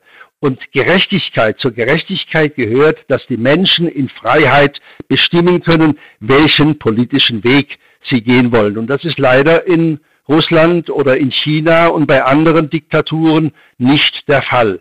Wir haben also als Demokraten noch viel zu tun. Das Leben wird nicht langweilig. Herr Alt, ich habe 1976 den damaligen Wehrdienst äh, mit der Waffe verweigert und die Begründung war die Bergpredigt. Das weiß ich noch wie heute. Ich habe da zwei Seiten geschrieben und mein damaliger ja. Äh, Pfarrer hat das noch unterstützt. Ich war der Einzige übrigens in meiner gesamten Klasse, der das gemacht hat. Ah, ja. Sie verweisen mhm. in diesen Tagen auch gerne auf die Bergpredigt von Jesu. Heißt ja. das übersetzt, der Westen muss Fehler einräumen und auch mal auf Putin zugehen?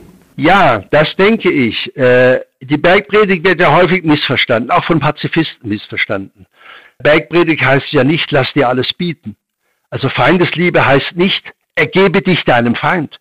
Feindesliebe heißt für mich immer, sei klüger als dein Feind. Versuche auch mal, dich in deinen Feind hineinzuversetzen und dann verstehst du ihn besser. Deshalb sage ich ja, wir brauchen mehr Putin-Versteher wenn wir mit Putin klarkommen wollen. Putin-Versteher heißt ja nicht Putin-Unterstützer oder gar Putin-Bewunderer, ganz im Gegenteil. Ich muss ihn verstehen, bevor ich überhaupt klarkommen will mit ihm. Also sei klüger als dein Feind, mache den ersten Schritt und versuche ihn zu verstehen. Das heißt für mich Feindesliebe und der Kern der Feindesliebe, nochmal, den wir spätestens jetzt im Atomzeitalter verstehen müssen, wenn wir am Überleben der Menschheit wirklich interessiert sind. Der Kern der Feindesliebe heißt, versetze dich in den anderen hinein, sei klüger als er. Das ist gemeint. Und das heißt nicht, unterwerfe dich. Kommen wir zum militärischen Frieden, der ja immer mehr sein sollte als die Abwesenheit von Krieg. Deswegen haben Sie ja. auch gesagt, Frieden und Freiheit, das gehört untrennbar zusammen. Kommen wir mal zum Frieden mit der Natur. Der ist Ihnen ja ebenso wichtig ja, wie der ja. militärische äh, Frieden. Sind wir gerade dabei, die Bevölkerung zu überfordern beim Thema Klimaschutz, also zu viel auf einmal zu wollen, natürlich mit edlen Motiven, betrifft Heizung, betrifft Mobilität und so weiter. Fühlen sich dann ja. viele zu Recht überfordert? Der UNO-Generalsekretär Guterres hat auf der letzten Weltklimakonferenz in Ägypten gesagt, wir führen einen dritten Weltkrieg bereits gegen die Natur. Und wenn man weiß, was wir durch die heutige Energieverbräuche jeden Tag anstellen, dann kann man dem nur zustimmen. Was stellen wir denn an? Also wenn es heute Abend bei uns in der ARD so etwas gäbe wie eine ökologisch realistische Tagesschau. Was müssten dann meine Hamburger Kolleginnen und Kollegen sagen für diesen heutigen Tag? Sie müssten sagen, auch heute wieder haben wir weltweit 180 Tier- und Pflanzenarten ausgerottet. Bitte an einem Tag. Machen wir jeden Tag. Wissend, ohne Tiere, ohne Pflanzen, keine Menschen. Zweitens müssten wir sagen, auch heute wieder haben wir mindestens 50.000 Hektar Wüste zusätzlich produziert durch falsche Energiepolitik.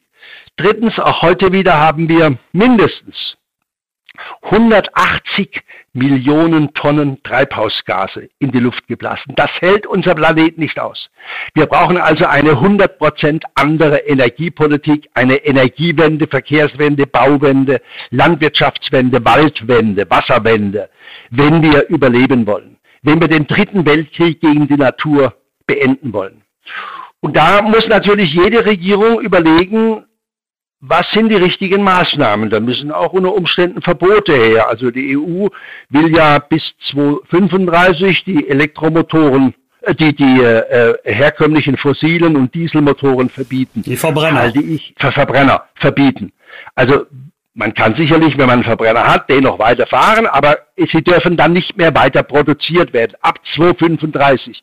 Und das scheint mir eine ganz vernünftige Entscheidung zu sein. Also nicht von heute auf morgen, das geht nicht. Herr Bosbach kann genau sagen, wie Politik läuft. Er hat genug Erfahrung.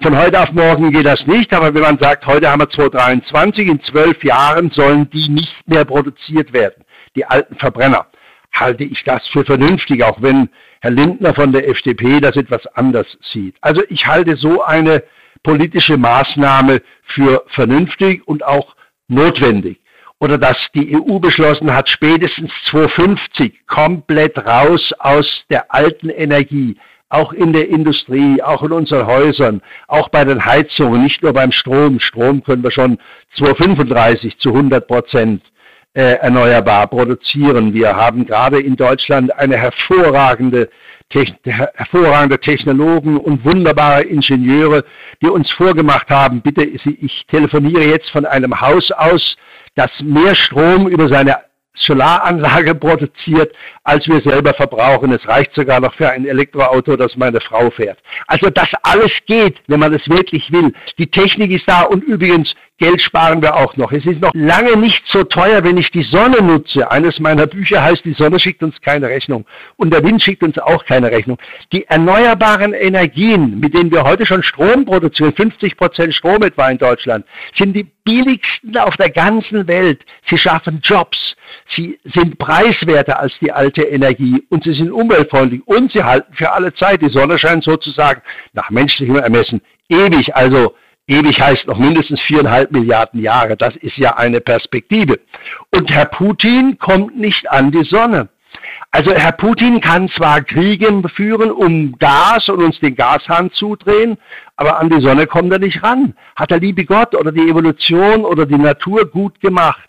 Die Sonne, also das große äh, Fusionskraftwerk oder Sie können auch sagen Atomkraftwerk, hat einen Sicherheitsabstand zur Erde von etwa 150 Millionen Kilometer. Dort gehört sie hin. Und dort gehört auch äh, Atomenergie hin. 150 Millionen Kilometer entfernt von dieser Erde und Fusionstechnologie hat die Natur gut gemacht. Und Herr Putin kommt nie ran oder ein anderer Gauner dieser Welt kommt nicht an die Sonne ran. Die Sonne ist die sicherste Energiequelle aller Zeiten und die müssen wir mehr nutzen und sie schickt uns 15.000 Mal mehr Energie, als die gesamte Menschheit heute braucht. Wo ist das Problem? Wir können es lösen. Streiten kann man immer. Äh, äh, Tempolimit. Ist ja strittig in Deutschland. Wann, wie lange sollen die Verbrenner noch laufen dürfen und wie lange dürf, dürfen deutsche Autobauer sie noch produzieren? Wenn die deutschen Autobauer klug sind und sie haben ja, nachdem Herr Tesla ihnen ordentlich Dampf gemacht hat, äh, begriffen, dass die Zukunft dem Elektroauto gehört und nicht dem Verbrenner. Also die deutschen Autobauer sind in diesen Fragen häufig weiter als die FDP in Deutschland und im Deutschen Bundestag oder in der deutschen Bundesregierung glaubt. Was spricht eigentlich gegen Technikfortschritt, zum Beispiel bei den E-Fuels oder bei Wasserstoffantrieb oder bei Kernfusion? Sie haben das ja gerade wunderbar beschrieben von der Sonne. Und Kernfusionstechnik ist ja nichts anderes als das, was auf der Sonne da eigentlich passiert. Und es ist strahlungsfrei und könnte die Energie der Zukunft werden. Das sagen natürlich auch angesehene Experten wie der Professor von Weizsäcker. Und das Zweite, was ich natürlich sagen würde, äh, in Deutschland oder ich erweitere es sogar auf Europa, Kriegen wir das vielleicht auch in 10, 15 Jahren hin, mit dem Verbot der Verbrennermotoren weiter zu produzieren? Ich liebe Afrika. Und wenn ich das da sehe, wie da die Infrastrukturen sind und sonst was, stelle mir vor, dass jetzt in Gesamtafrika Ladesäulen zum Beispiel äh, hingestellt werden sollen oder in Südamerika. Wie soll das denn funktionieren? Wie kriegen wir denn die Welt dazu, ebenfalls umzusteigen? In all den zitierten Ländern gibt es auch alte Ladesäulen. Warum soll man denn keine neuen hinkriegen? Wissen Sie, ich habe immer ein Bild vor Augen. Im Jahr 1900 gab es eine Parade mitten in New York auf der Fifth Avenue. Lauter Pferdefuhrwerke, ein Auto. 13 Jahre später auf derselben Parade in New York auf der Fifth Avenue wieder eine Parade, lauter Autos und noch ein Pferdefuhrwerk. Innerhalb von 13 Jahren. Wenn das schon vor 120 Jahren möglich war, innerhalb von eines starken Jahrzehnts den hundertprozentigen Umstieg zu schaffen. Bitte, warum soll das denn im 21. Jahrhundert, im Zeitalter der Digitalisierung, die alles noch viel schneller ändern kann, nicht möglich sein, innerhalb von 10, 20 Jahren den hundertprozentigen Umstieg auf erneuerbare Energie zu organisieren. Ich beschäftige mich ja mit dem Thema schon seit 30 Jahren. Und der von Ihnen eben zitierte Ernst Ulrich von Weizsäcker, mit dem habe ich ein Buch gemacht zusammen vor kurzem, genau über diese Fragen ist auch meiner Meinung. Der hundertprozentige Umstieg auf erneuerbare Energien, den wir ja längst begonnen haben, ist so preiswert möglich. Im Gegensatz zur Fusionstechnologie, dass wir die Fusionstechnologie gar nicht brauchen. Fusionstechnologie heißt, wir holen die Hitze der Sonne auf die Erde und das bedeutet 90 Millionen Grad Hitze. Gott bewahre uns davor, dass wir das machen. Abgesehen davon, dass mir viele Fusionstechnologen sagen, wir bräuchten mindestens noch 30 Jahre. Aber die Zeit haben wir nicht. Und warum soll man denn eine Technologie doppelt entwickeln, wenn wir bei Wind und Sonne und Wasserkraft und Erdwärme schon so weit sind, dass wir absehen können, dass wir das zu 100 Prozent hinkriegen? Warum eine weitere gefährliche, es fällt ja auch dort Abfall an und wir müssen bei der Atomenergie nicht wohin mit dem Müll. Das ist eines der Hauptprobleme. Müll gibt's nicht so lange bei Fusionstechnologie wie bei der Atom, bei der Kernspaltung. Aber es fällt auch Müll an. 100 Jahre müssten wir den mindestens entsorgen. Und kein Fusionstechnologe kann mir bis heute sagen, wohin mit dem Müll. Also es ist weit preiswerter, es geht viel, viel schneller und es ist absolut sicher. Bei meiner Solaranlage auf dem Dach kann nichts so gut wie nichts passieren. Ich sage so gut wie nichts. Herkömmliches kann mal ein Blitz einschlagen, das kann immer passieren. Aber ein Müll entsteht weder bei einem Windrad, noch bei einer Solaranlage. Also alles spricht für den möglichst raschen Umstieg auf erneuerbare Energien und da sind wir auch ganz, auf ganz gutem Weg schon. Meine afrikanischen Freunde, ich habe in vielen afrikanischen Ländern dazu Vorträge gehalten, auf Einladung der Umweltminister, sagen mir alle, Afrika und die Sonne, wir sind die Großmacht von morgen. Eine ökonomische Großmacht ist immer dort, wo es viel und preiswerte Energie gibt. Die Afrikaner haben weit mehr Sonneneinstrahlung als wir in Europa und in Afrika. Ich habe in Mali ein Solarkraftwerk mit eingeweiht. Die Kilowattstunde Solarstrom schon heute einen Cent. Es ist unschlagbar preiswert, in Afrika auf Solarenergie zu setzen. Herr Alt, ein Problem könnte ja sein, dass die Sonne nicht ununterbrochen scheint und der Wind nicht ununterbrochen weht. Richtig. Wir aber unabhängig von klimatischen Ereignissen kontinuierlich Strom brauchen, wenn auch in unterschiedlicher Intensität je nach Tagesablauf.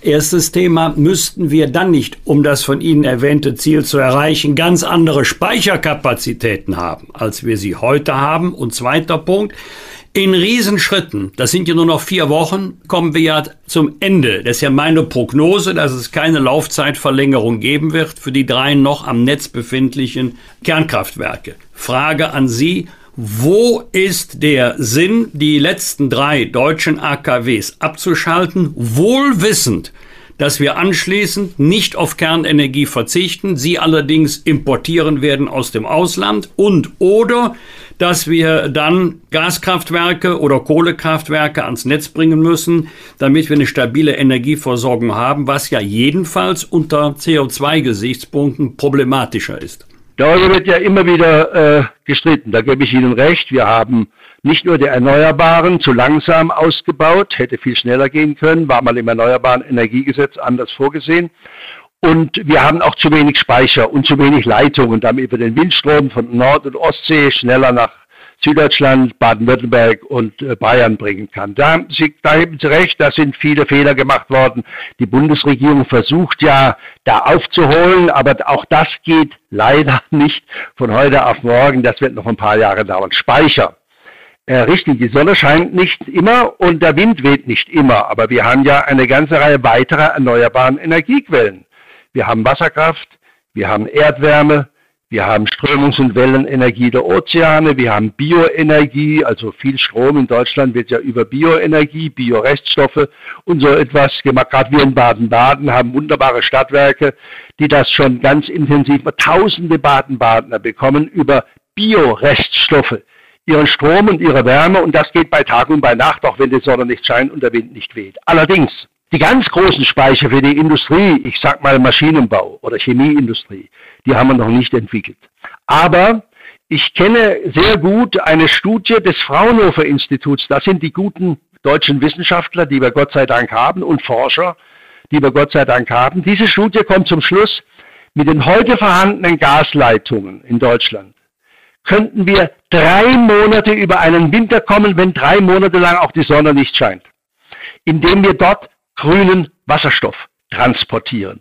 Wasserstoff ist ein Gas und das kann ich in jeder Gasleitung transportieren. Übrigens auch in den in der Ostsee beschädigten Gasleitungen, Pipelines, könnten wir über Russland eines Tages, ich sag mal in der Nach-Putin-Zeit, wieder solaren Wasserstoff importieren und durch die ja schon vorhandenen Gasleitungen bringen. Also das sind alles Speichermöglichkeiten der Zukunft. Übrigens, privat kann man das heute schon machen. In unserem Keller ist ein Speicher und meine Frau kann Tag und Nacht immer ihr Solarauto aufladen, weil wir einen Speicher haben und auch nachts nutzen wir Solarstrom in unserem Haus. Also im kleinen Kreis im Kreis von Privatkunden geht das heute schon. Bei der großen Industrie werden wir noch ein paar Jahre brauchen, bis wir diese großen Speicher, wie gesagt, mit den heute vorhandenen Gasleitungen schon, könne Deutschland drei Monate über den Winter, sagt eine Studie des Fraunhofer Instituts, und das sind die besten Wissenschaftler, die wir da haben.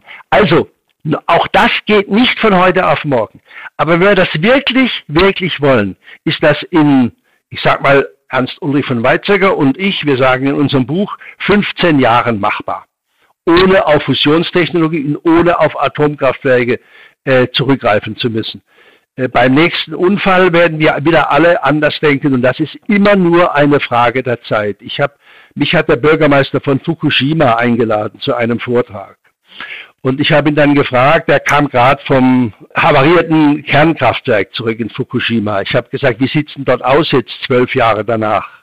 Dann sagt er, die Techniker und Wissenschaftler dort haben ihm gesagt, wenn, die, wenn Sie jetzt hier hineingehen, sind Sie nach einer Sekunde Staub. Und wir haben große Wasserprobleme. Sie wissen ja, die, die Japaner leiten einen Teil des äh, äh, verstrahlten Wassers in den, in den Pazifik. Und das ist langfristig ein Problem für die ganze Welt. Also auch die Franzosen haben ja in den letzten Jahren Riesenprobleme mit ihrer Atomenergie gehabt. Sie haben deutschen Wind- und Solarstrom gebraucht. Im Sommer waren die Hälfte aller französischen Atomkraftwerke im letzten Sommer abgeschaltet. Und heute sind noch immer mehr als ein Drittel der über 60 französischen Atomkraftwerke abgeschaltet. Also ich sehe keine Zukunft für die Atomenergie und keine Zukunft für die Fusionstechnik. Wir haben einfach Besseres und Preiswerteres.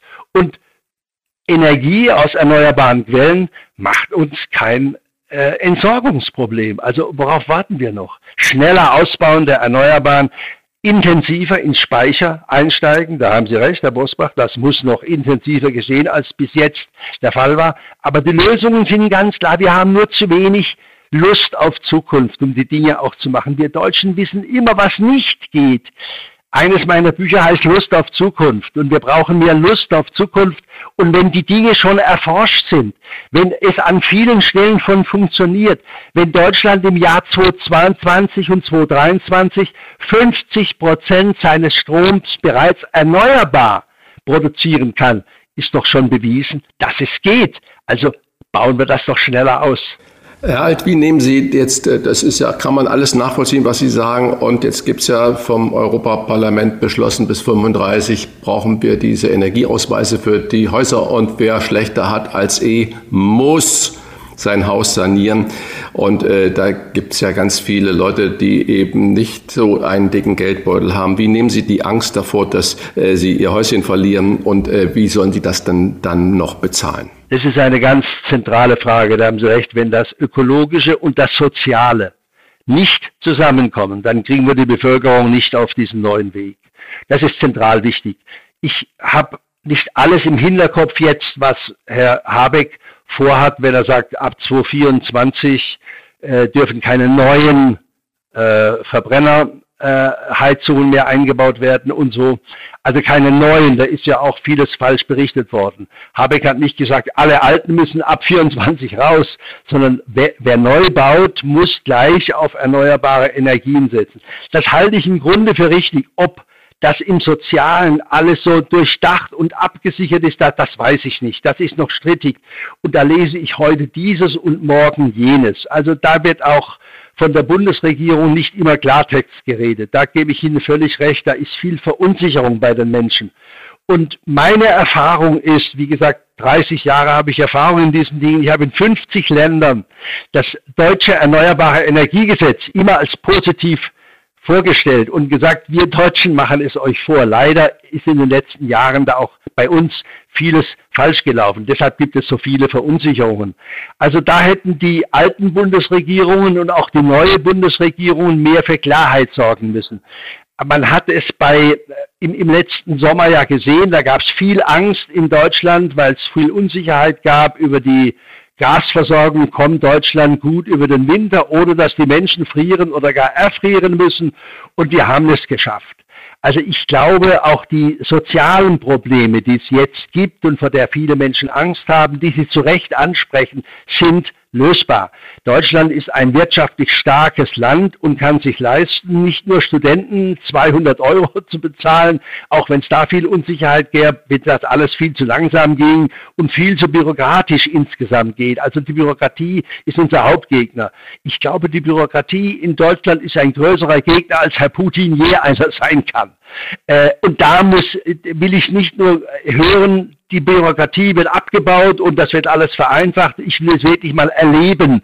Ich, nach jedem Vortrag kommt einer der Besucher und sagt mir, Herr Alt, ich würde ja gerne ein Solaranlager auf mein Dach machen, aber ohne Rechtsanwalt. Geht das heute gar nicht mehr in Deutschland? Also wo leben wir eigentlich? Dass ich einen Rechtsanwalt einschalten muss, um alle zu verstehen, was da an, an Gesetze und Bürokratie vorgeschrieben ist. Der Hermann Scheer, der Vater des Erneuerbaren Energiegesetzes, der beste Solarpolitiker der Welt, ein deutscher Bundestagsabgeordneter, leider vor zwölf Jahren gestorben, hat mir mal gesagt, das Erneuerbare Energiegesetz, das er im Deutschen Bundestag aufgeschrieben und dann schließlich durchgebracht hat, bestand am Anfang aus 15 Seiten. Heute sind es 1100. Seiten. Das haben wir gemacht in 20 Jahren aus einem einst ganz einfachen erneuerbaren Energiegesetz. Also diese deutsche Bürokratie ist wirklich ein Riesenproblem und dafür haben die Menschen zu Recht sehr Angst. Angst ist etwas, das wir mit Aktion überwinden können, haben Sie mal gesagt. Welchen ja. Rat geben Sie denn der ja. Ampelkoalition? Was sollte die Politik als erstes für mehr Klimaschutz tun? Zum Teil das alte erneuerbare Energiegesetz wiederherstellen, sodass also die Bürokratie abbauen. Das ist wirklich das größte Problem. Wissen Sie, Herr Bosbach, es gibt, ich, ich kenne Wind, ich habe 300 Windparks und Windräder in der ganzen Welt eingeweiht in den letzten 30 Jahren. Nirgendwo ist es so kompliziert, ein Windrad aufzustellen und nirgendwo brauchst du so lange Zeit dafür, bis durch alle Instanzen die Genehmigung vorliegt wie in Deutschland. Sieben bis zehn Jahre. Ich habe einen Freund, der hat ein altes Wasserkraftrad auf seinem eigenen Grundstück wieder reaktivieren wollen. Der hat 15 Jahre vor deutschen Gerichten kämpfen müssen. 15 Jahre. Bis er die Erlaubnis hatte, sein eigenes altes Wasserkraftrad wieder in Bewegung setzen zu dürfen. Also da sind einfach unmögliche Zustände und da waren auch die alten Regierungen ganz wesentlich daran beteiligt. Also Bürokratie abbauen, so wie es mal war im Jahre 2000 mit dem Erneuerbaren Energiegesetz, wir haben, um unsere Anlage damals aufs Dach zu machen, äh, äh, nicht mal nachfragen müssen bei der Stadt. Es war damals einfach, jeder konnte es tun, ohne groß zu fragen.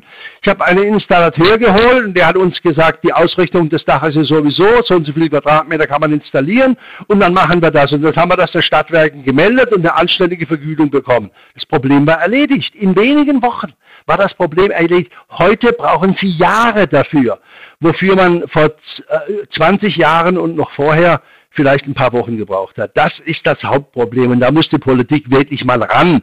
Das ist das erste Problem, das zu lösen ist, die deutsche Bürokratie. Abschaffung der Bürokratie nicht ganz. Vielen Dank für das Gespräch, lieber Franz Alt.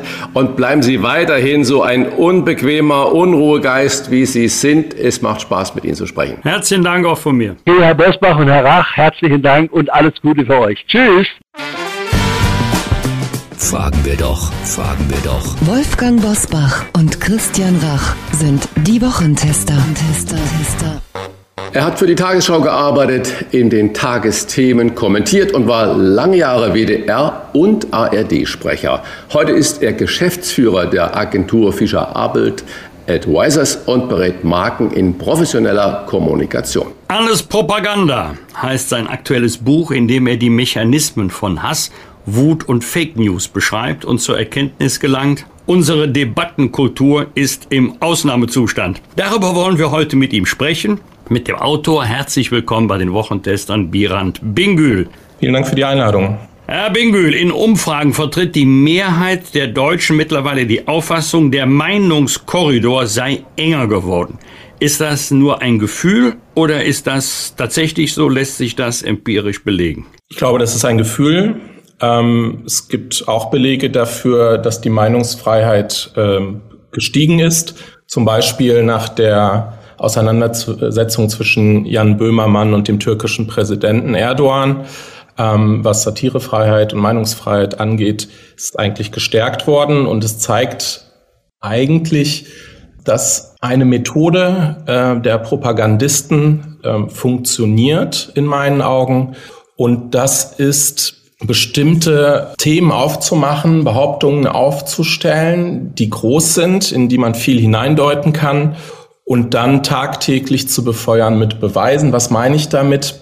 Für mich ist es mehr oder weniger eine Verschwörungsbehauptung, dass die Meinungsfreiheit in Deutschland nicht gewährleistet ist. Was ist in den vergangenen Jahren nicht gesagt worden? Ich habe schlimme Dinge gehört über Flüchtlinge, über Migranten, über alle möglichen Gruppierungen. Das ist in anderen Ländern ganz anders, äh, wie wir gut wissen.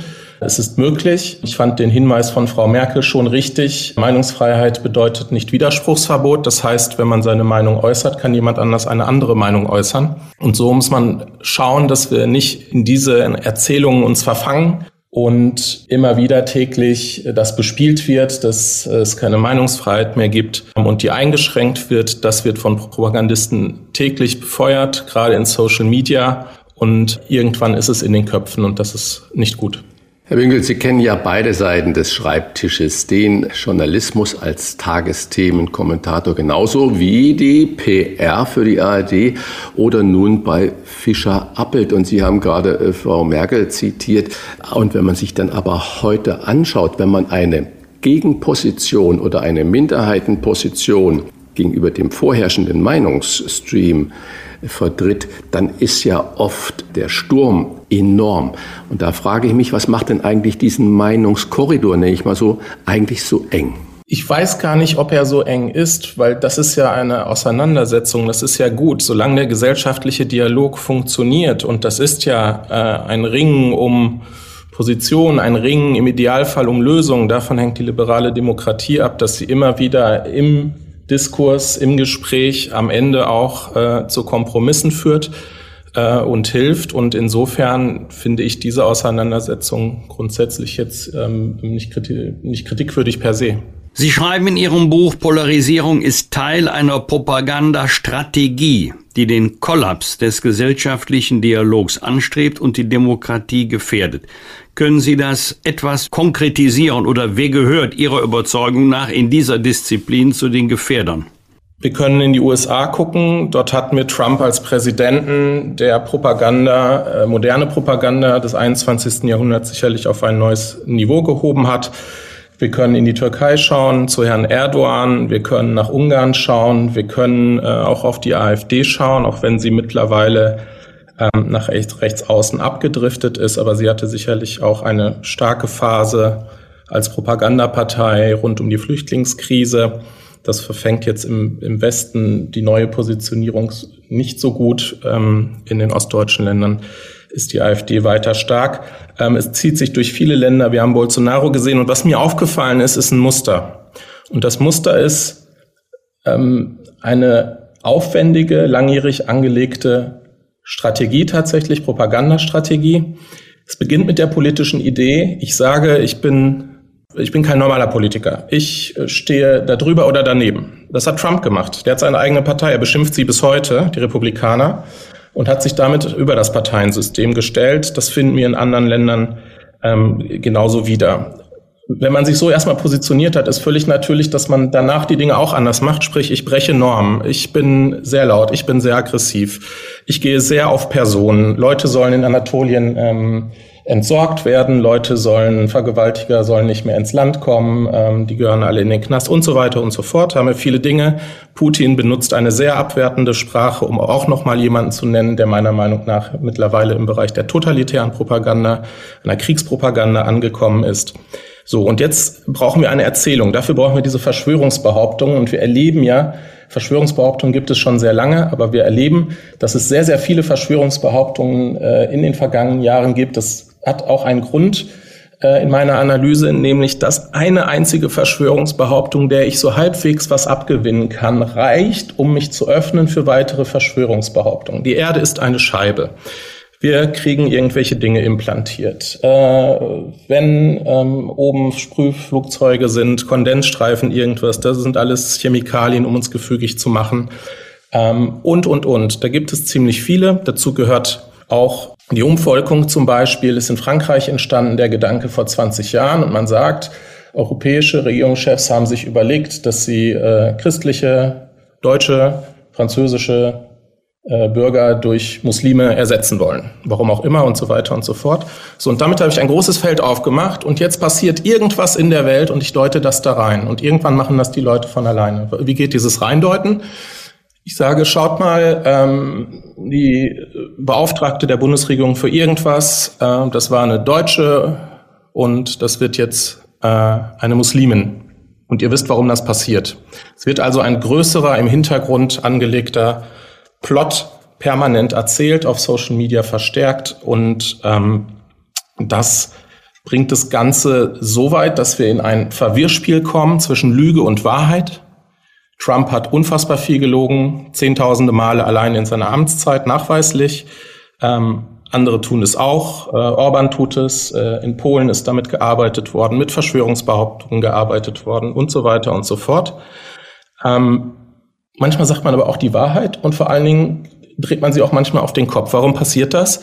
Man will dass die Leute Nebel im Kopf haben, dass sie nicht mehr wissen, dass sie auch Fakten ähm, nicht mehr folgen können, weil jeder sagt was anderes. Und wir haben ja die, alte, die Erfindung der alternativen Fakten erlebt, ähm, äh, auch durch die Trump-Regierung, äh, Erfindung alternativer Fakten, also irgendwas anderes als Fakten eigentlich. Durch diesen Nebel im Kopf sagt man irgendwann, mir ist schwindlig, ich will jetzt irgendwo Halt. Und Halt funktioniert über klare Aussagen, über starke Persönlichkeiten. Ist auch typisch für Propagandaparteien. Unheimlich starke Ausrichtung auf eine Person. Ich habe einige Beispiele genannt. Das ist das Interessante. Wir haben uns immer gewundert, warum kommt er mit den Lügen so durch, gerade der Trump, weil es so massiv war. Es hilft ihm, die Leute in sein Spielfeld zu bekommen, wo er sie propagandistisch am besten bearbeiten kann, worauf Propagandaparteien viel Energie verwenden, nämlich sie in einen emotionalen Ausnahmezustand zu bringen und, und damit auch aus einem gewissen demokratischen Diskurs rauszuziehen und dann zu bearbeiten. Am Ende äh, geht es um, um, um Macht äh, und vor allen Dingen um die Macht, um der Macht willen, weil man bei diesen Parteien auch häufig beobachten kann, äh, sehr auffällig, dass sie sich häuten, dass sie sehr unterschiedliche Positionen einnehmen können. Ähm, Erdogan war Islamist, dann wurde er EU-Fan und wollte unbedingt in die EU, danach wurde er Nationalist. Danach wurde er äh, phasenweise rechts außen, äh, hat er die rechtsextreme Partei in der Türkei noch äh, überholt. Ähm, also sehr unterschiedliche Positionen. Orban war liberaler, ist ähm, dann über national zu nationalistisch gegangen. Darf ich Sie da mal kurz unterbrechen? Das, was Sie jetzt da so sagen, das ist aber, das klingt ja auch so, als würden sich da so eine Hand oder zwei Handvoll Leute im Hinterzimmer treffen und sagen, okay, jetzt gucken wir mal, wie wir so Nebel äh, da gestalten können. Sie schlagen in Ihrem Buch sogar den Bogen bis zur Nazizeit und fragen, wie viel Goebbels steckt denn in heutiger Propaganda von Putin, Trump, Orban und die Sie alle jetzt genannt haben, in Deutschland auch bei Alice Weidel. Gibt es denn sowas, dass, dass Sie glauben, das folgt alles einem Schema und diese Leute, die ich da aufgesehen sind, die untereinander vernetzt und sagen, jetzt machen wir mal diesen Nebel des Nichtwissens oder des Verschleierns? Es ist ja wahnsinnig auffällig, dass sehr ähnliche Muster, zum Teil dieselben Slogans, da könnte man noch sagen, Copy-Paste, das haben die sich abgeguckt und äh, was in den USA funktioniert, funktioniert auch in Österreich oder in Spanien. Ähm, aber in der Tiefe, das ist ja richtig Aufwand. Man braucht ja auch Geld, um sowas über einen längeren Zeitraum äh, aufrecht zu erhalten. Äh, und wenn ich dann in der Tiefe sehe, dass ähnliche Dinge sich abspielen, dass ein und dieselben Verschwörungsbehauptungen in verschiedenen Ländern von ganz bestimmten Politikern massiv gespielt werden, dann erkenne ich zumindest ein Muster und hinter einem Muster gibt es meistens eine Ursache und das, ich glaube da nicht an Zufall. Ich habe jetzt keine ähm, Dokumente, mit denen ich das beweisen könnte. Ähm, was bekannt ist, ist, dass es regen Austausch gegeben hat. Eine wichtige Figur scheint Stephen Bannon zu sein, früher Chef von Breitbart News und umstrittene Rechtsaußen äh, in den USA, dann Berater von Trump geworden, äh, sich zerstritten und so weiter und so fort. Der war viel in Europa, hatte viele Kontakte, hat ähm, in, in Frankreich äh, Leute aus dem Umfeld von Le Pen getroffen, hat äh, AfD äh, Politiker getroffen, hat äh, Orban beziehungsweise Politiker aus seiner Partei getroffen und ähm, so, also es gibt ein Netzwerk, das ist stärker geworden. Die haben ja früher auch stärker rivalisiert, wenn man so will. Ähm, aber da gibt es regen Austausch und ähm, wenn man auch gerade bei Bannon schaut, wie er spricht und wie er Dinge in, in Deutungsrahmen setzt mit seinen Aussagen, mit einer sehr eingängigen, klaren, harten Sprache, ähm, dann ist das, glaube ich, jemand, der das schon gut durchdrungen hat und ähm, auch befördert.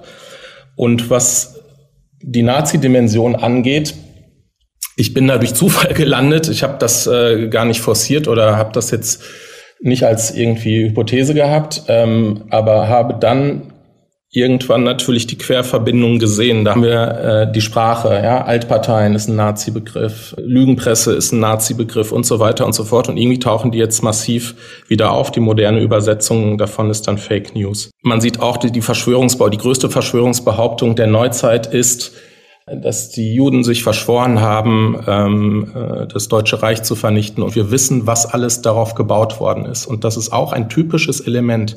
Man stellt eine riesige Lüge auf Und dann schafft man auf der Fakten Rassegesetze, Rassenlehre bis hin zum Holocaust. Alles auf einer Lüge aufgebaut und passiert, um Leute zu Anhängern zu machen und Gefolgschaft zu erzeugen wichtig, Propaganda als solche zu erkennen oder vielleicht sogar zu ertarnen. Woran erkennt man es? Ist es eher der Stil der Argumentation oder ist es eher der Inhalt? Ja, das ist eine sehr gute Frage, ähm, weil ich jetzt auch schon gefragt wurde, äh, ist Herr Söder auch Propagandist oder sowas? Nein, ist er überhaupt nicht. Äh, es kann sein, dass er mal was sagt, was man populistisch nennen könnte. Ich habe mit populistisch gar nicht so ein großes Problem, weil es ja erstmal nur sagt, äh, dass, dass man sich volksnah ausdrückt und so weiter. Man erkennt es in dem Moment, wo zahlreiche dieser Zutaten, die ich beschrieben habe, politische Ideen, Normenbruch, Verschwörungsbehauptungen befördern, Lüge, Wahrheit, Krieg auch gegen, gegen Normmacher, Faktensammler, Weltdeuter, gegen Richter, gegen äh, Wissenschaftler, gegen Journalisten, das ist ja alles, was wir erleben ähm, ein bestimmtes Auftreten in Social Media, ein extrem hoher Kommunikationsdruck. Es gibt keine Partei, die mehr kommuniziert, gerade in Social Media, die höhere Reichweite hat, die mehr Interaktion erzielt als eine Propagandapartei.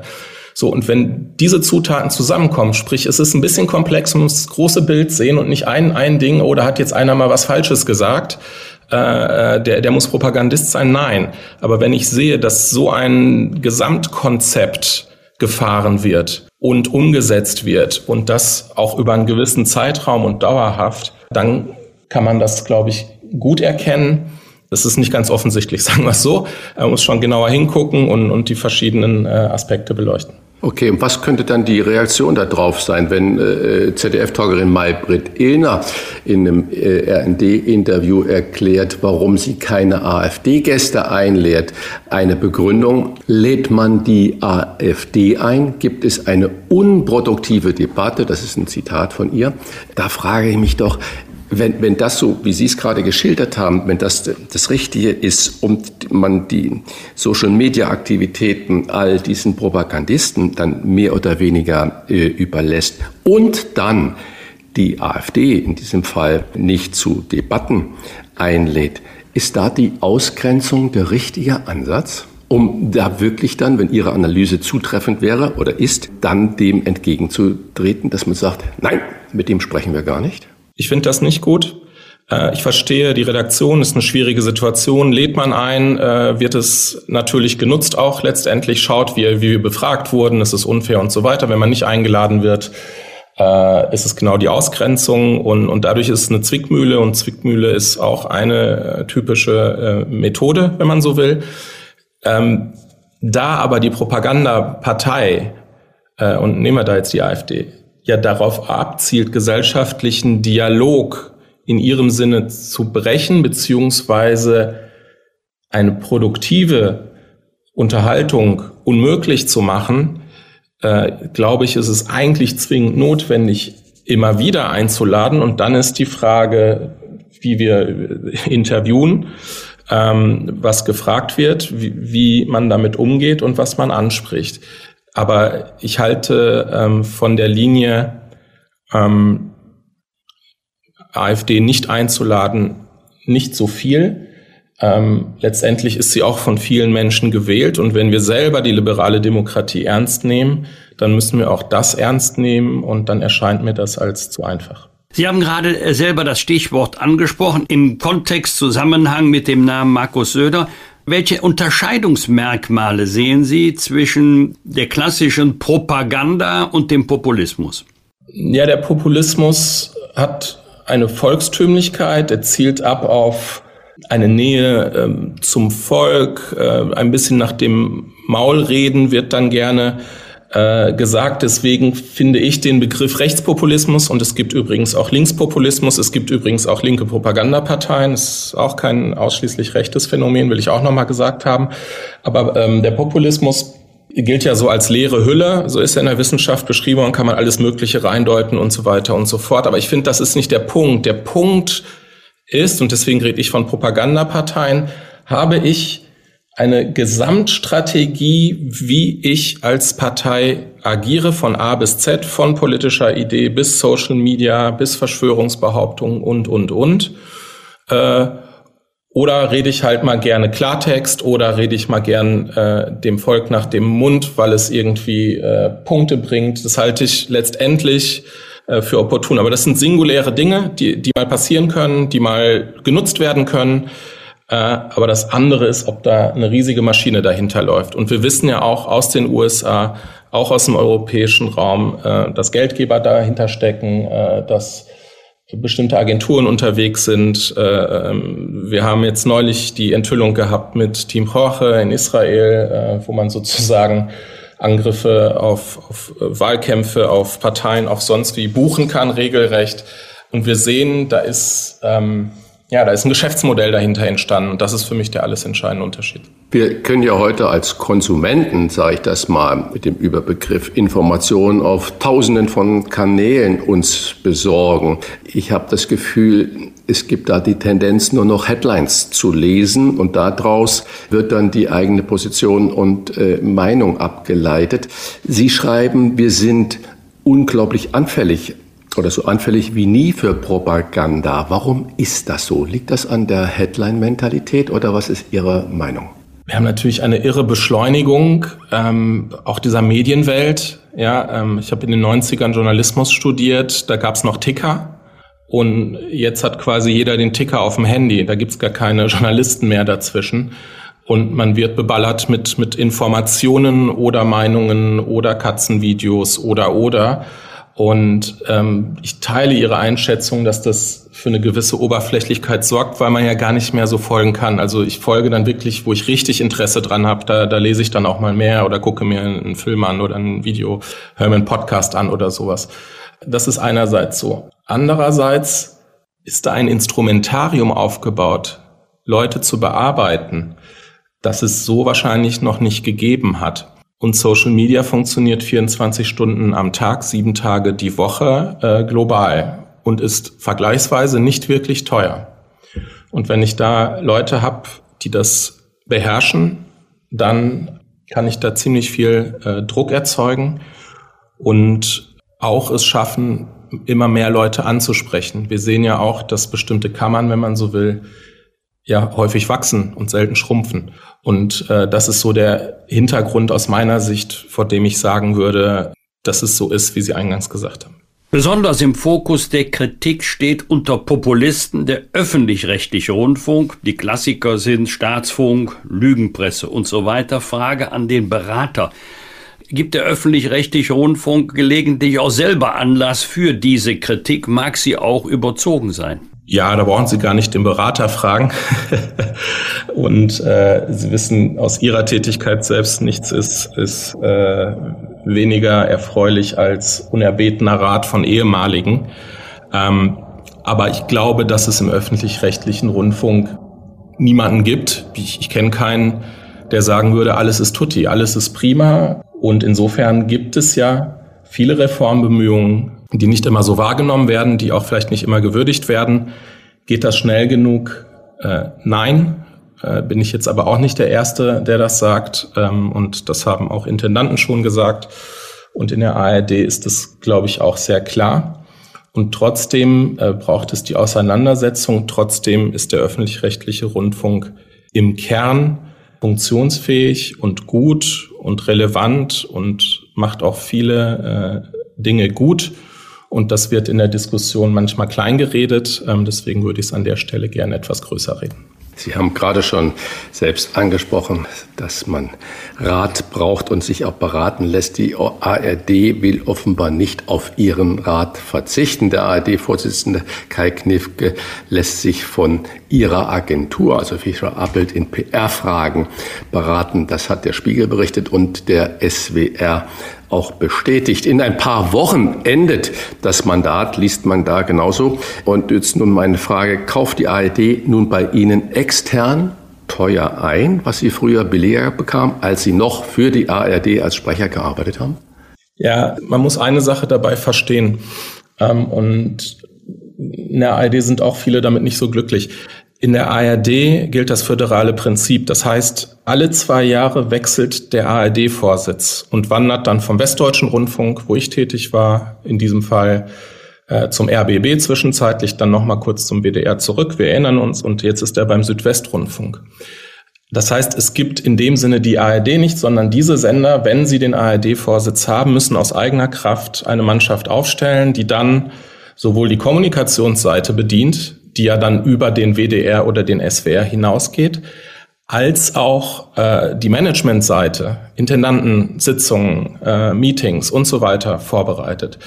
Und das heißt, das wird alle zwei Jahre auf und abgebaut. Der SWR sollte eigentlich ja später ins Spiel kommen. Jetzt wissen wir alle, dass durch die Schlesinger Affäre ähm, der RBB den Vorsitz nicht zu Ende führen konnte und der SWR kam in die Situation, innerhalb von drei, vier Monaten das jetzt hochzuziehen. Und da haben sie unseren Rat gesucht. Normal äh, hat man dann drei Vierteljahr Zeit für, wenn man das sehenden Auges tut. Wo kommen die Leute her? Man muss ja auch Stellenausschreibungen machen und, und, und Leute finden. Äh, möglichst im eigenen Haus. Und in, in der Phase haben wir äh, unterstützt. Ähm, und so, da kann ich nichts Schlechtes dran finden. Ähm, viele Unternehmen lassen sich auf äh, unterschiedlichsten Ebenen ähm, beraten und unterstützen. Das gilt für Management. Politik lässt sich meines Wissens auch schon mal beraten und so weiter und so fort. Also das ist alles okay, wenn äh, der Kunde mit dem Ergebnis zufrieden ist. Und ich hoffe, dass wir vernünftig abgeliefert haben. Alles Propaganda, so heißt das aktuelle Buch von Birand Bingül. Ein kompakter Weckruf, um Propaganda zu durchschauen und zu bekämpfen. Vielen Dank für das Gespräch, lieber Birand Bingül. Alles Ihnen. Gute auch von mir. Danke Ihnen. Rauf und runter.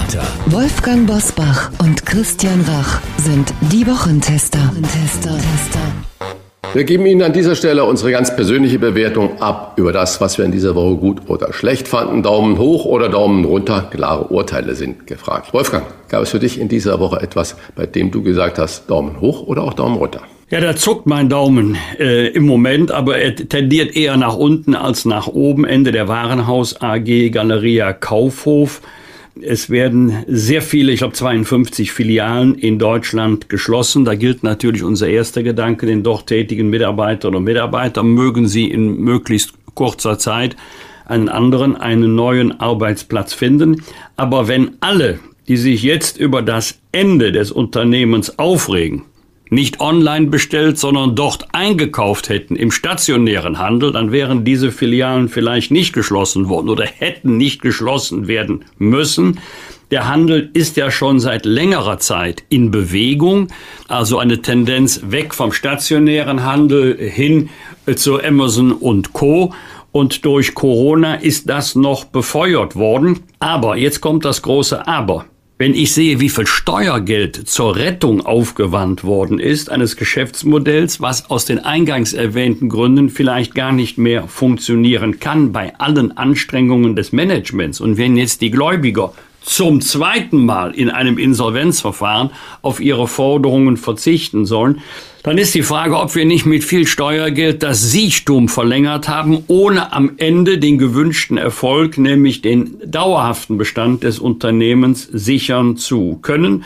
Und für die Innenstädte ist das natürlich eine Tragödie, weil ja in vielen, vor allen Dingen größeren Städten, das der Kundenmagnet Nummer eins war. Es ist also zu befürchten, dass es auch Auswirkungen auf die Geschäftswelt äh, in unmittelbarer Umgebung dieser großen Standorte haben könnte oder haben wird. Aber alle Verbraucherinnen und Verbraucher, die uns jetzt auch bei dieser Gelegenheit zuhören, mögen bitte ihr eigenes Einkaufsverhalten auch mal überdenken oder wie der Rheinländer sagt, von nix gött nix. Wenn immer mehr online bestellt und geliefert wird, geht das natürlich zu Lasten des stationären Handels.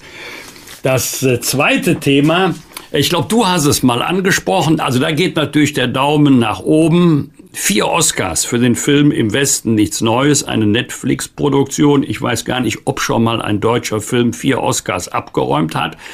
Auch wenn die Top-Trophäen nicht, also zum Beispiel bester Film, äh, der ging, glaube ich, an Everything, Everywhere, All at Once, äh, amerikanische Produktion nach Deutschland gekommen ist. Vier Oscars, das ist schon was. Also Glückwunsch an alle diejenigen, die ausgezeichnet wurden für einen, ich habe ihn gesehen, wie ich auch finde, ausgezeichneten, vor allen Dingen sehr nachdenklich machenden Film.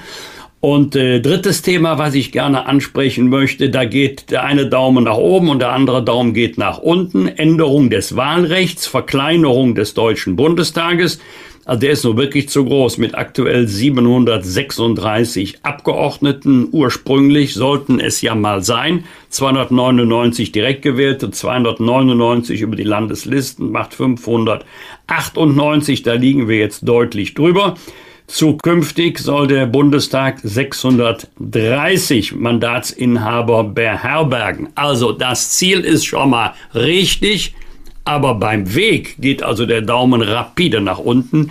Das läuft so, Christian, am Rande mit. Leute, die Grundmandatsklausel ist gestrichen worden. Das heißt, nach der Grundmandatsklausel, wer drei Direktmandate errungen hat, zieht mit der Prozentzahl, also nicht nur die drei direkt gewählten, sondern mit der Prozentzahl in den Bundestag ein, will sagen, die drei direkt gewählten, das sind jetzt Gesine Lötsch, Petra Pau und Gregor Gysi für die Linkspartei, haben ja sowieso ein Mandat, weil sie direkt gewählt worden sind. Und selbst wenn Ihre Partei unter der 5%-Hürde bleibt, macht das nichts. Wenn sie 4% erreicht, sind eben 4% des Sitze des Deutschen Bundestages dann für Abgeordneten der Linkspartei reserviert, drei direkt gewählt und die anderen kommen dann über die Landeslisten der Linkspartei. So, das trifft allerdings auch für die CSU. Und jetzt wird es kurios, wenn man mal das, den konkreten Fall bespricht. Alle oder mit einer Ausnahme, alle Wahlkreise gingen bei der letzten Bundestagswahl, obwohl die ja traurig ausgegangen ist für die Union, an die CSU. Wenn sie aber statt 5,2 nur 4,9 Prozent aller Stimmen im Bundesgebiet erzielt hätte, also nach dem neuen Wahlrecht, und sie kandidiert ja nur in Bayern, wäre überhaupt kein CSU-Abgeordneter im Deutschen Bundestag. Also demnächst, das ist durchaus möglich, gewinnt die CSU wieder alle Wahlkreise, erreicht aber keine 5 Prozent. Das war's. Also, dass das mit unserer Verfassung kompatibel sein soll, ist schwer verständlich. Und die zweite Änderung, weil ja die Zahl jetzt festgeschrieben ist, 630, kann man nicht mehr am Wahlabend sagen, einer hat in seinem Wahlkreis die meisten Stimmen und das ist jetzt unser Wahlkreisabgeordneter. Also das hatten wir seit 1949 noch nie. Bis jetzt hat immer gegolten, wer im Wahlkreis die meisten Stimmen bekommen hat, ist unsere Abgeordnete, unser, unser Abgeordneter in Berlin. Das heißt, alle 299 Wahlkreise hatten auf jeden Fall einen Abgeordneten des Deutschen Bundestages. Das gilt zukünftig nicht mehr. Also das ist schon sehr, sehr merkwürdig. Allerdings, wenn die CDU sich jetzt beklagt, möge sie bitte Folgendes bedenken. Sowohl der ehemalige Bundestagspräsident Norbert Lammert als auch der Bundestagspräsident Wolfgang Schäuble haben Reformvorschläge vorgelegt. Diese Reformvorschläge beinhalteten unter anderem eine moderate Reduzierung der Zahl der Wahlkreise. Das hätte CDU, CSU besonders betroffen, weil die Union traditionell die meisten Wahlkreise direkt gewinnt. Also die Vorschläge sind an der eigenen Partei gescheitert. Oder anders formuliert, Norbert Lambert, Wolfgang Schäuble sind an der eigenen Partei, schrägstrich Fraktion gescheitert. Vielleicht wäre es doch schlauer gewesen, diesen Vorschlägen zu folgen. Dann müssten wir jetzt über die Vorschläge der Ampelkoalition nicht sprechen oder gar, das wird geschehen, das Bundesverfassungsgericht in Karlsruhe entscheiden lassen müssen. Ich würde gerne an der Stelle noch mal einhaken, weil wir dazu Zuschriften bekommen haben in dieser Woche. Einmal von Aaron Jöckel und auch von unserer Hörerin Christine, die beide fragen, warum die Zweitstimme immer höher gewichtet wird als die Erststimme und warum man das nicht umdrehen kann. Also warum kann man nicht sagen, die direkt gewählten Kandidaten ziehen auf jeden Fall ins Parlament ein und im Zweifel stimmt der. Doch, das ist ja das Partei. geltende Recht. Das ist so. Das ist das geltende Recht. Okay. Also bis jetzt, seit 1949, also die Zahl der Wahlkreise hat sich im Laufe der Zeit verändert. Genauer gesagt, sie ist verändert worden nach der Wiedervereinigung. Damals war der Deutsche Bundestag ja noch in Bonn. Das kann ich an meinem eigenen Wahlkreis erklären. Dann sind ja die neuen Bundesländer mit etwa 14, 15 Millionen Einwohnern dazugekommen, weil man aber nicht wollte, dass der Deutsche Bundestag durch die Wiedervereinigung immer größer wird, hat man die Zahl der Wahlkreise reduziert. Wenn man die Zahl der Wahlkreise reduziert, wird ja die Republik nicht kleiner. Das heißt, weniger Wahlkreise gleich größere Wahlkreise. Bei mir sind dann zwei Städte und Gemeinden dazugekommen. Die haben heute alle so im Schnitt etwa 280 bis 300.000 Einwohner damit jede Stimme so den gleichen Wert hat, damit wir nicht mal kleine, mal sehr große Wahlkreise haben. Bis jetzt hat immer gegolten, auch wenn du nur eine Stimme Mehrheit hattest, auch wenn du vielleicht nur mit 25 Prozent deinen Wahlkreis gewinnst, du weißt, an diesem Abend weißt du sofort, ich bin jetzt direkt gewählter Abgeordneter für diesen Wahlkreis im Deutschen Bundestag. Andere mussten dann eben warten, Zweitstimmen, weil die entscheidend sind für die Zusammensetzung des Deutschen Bundestages mit dem berühmten Satz, wie lange zieht die jeweilige Landesliste, die Parteiliste. Das soll jetzt geändert werden. So, jetzt kommt die Bosbach-Reform, weil unsere Hörerin Christine fordert von Ihnen einen juristisch geprüften Vorschlag, wie man denn diesen Bundestag verkleinern kann. Haben Sie da eine Idee, wie das funktioniert? Ja, ich war ja, deswegen bin ich ja befangen in dieser Frage. Ich war ja Anhänger des Vorschlages von Norbert Lammert und Wolfgang Schäuble. Der beinhaltete zwei Dinge. Einmal eine maßvolle weitere Reduzierung der Zahl der Wahlkreise. Das wäre zu Lasten der Union gegangen. Plus, also beides gehörte zusammen. Das wäre dann ein Vorteil für die Union gewesen. Das hat auch Karlsruhe als Hinweis schon mal gegeben, dass 15 Überhangmandate nicht ausgeglichen werden müssen. Nur alles, was über 15 ist. Der Unterschied zum jetzigen Modell der Ampelkoalition ist, damit hätte man zwar den Bundestag deutlich verkleinert, aber nicht eine bestimmte festgeschriebene Zahl gehabt, wie jetzt 630, Klammer auf, statt 598, Klammer zu. Dann noch ein Punkt, den Christine auch vorschlägt. Der hat jetzt nichts mit einem kleineren Bundestag zu tun, aber vielleicht indirekt schon. Sie bedrängt so ein bisschen das Thema ähm, Erfahrung, Kompetenz derjenigen, die da im Bundestag sitzen und macht den Vorschlag, ins Parlament darf nur einziehen, wer eine Ausbildung, ein Studium oder eine mehrjährige Berufserfahrung vorweisen kann und eben nicht diesen klassischen Weg geht, direkt in die Partei und äh, nichts im normalen, echten Leben gearbeitet zu haben. Das ist der eine Vorschlag. Der zweite Vorschlag von ihr ist, ein Minister muss vom Fach sein, sollte auch wirklich Ahnung haben von seinem Ressort. Ist das zu weitgehend? Könnte man sowas überhaupt darstellen? Oder ist das also, das Prinzip unserer Politik, dass es auch mal anders sein darf? Karl Lauterbach ist schon ein gutes Beispiel dafür, dass es nicht unbedingt der, der Fall sein genau. muss. Vom Fach ist er, aber ob er immer richtig liegt mit seinen politischen Diagnosen und Forderungen, das ist eine ganz andere Frage. Also fangen wir mal vorne an. Ich habe eine Berufsausbildung abgeschlossen. Ich habe Jurastudium, zwei Staatsexamina abgeschlossen, arbeite seit über 30 Jahren in diesem Beruf. Also mit diesem beruflichen Hintergrund hätte ich vermutlich in der Politik kaum noch Chancen.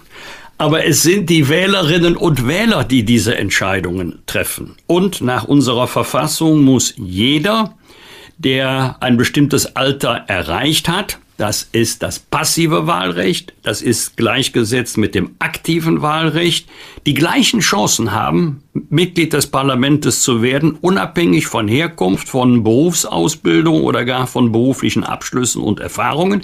Gibt es nur eine Ausnahme, der Bundespräsident, da haben wir eine andere Altersgrenze.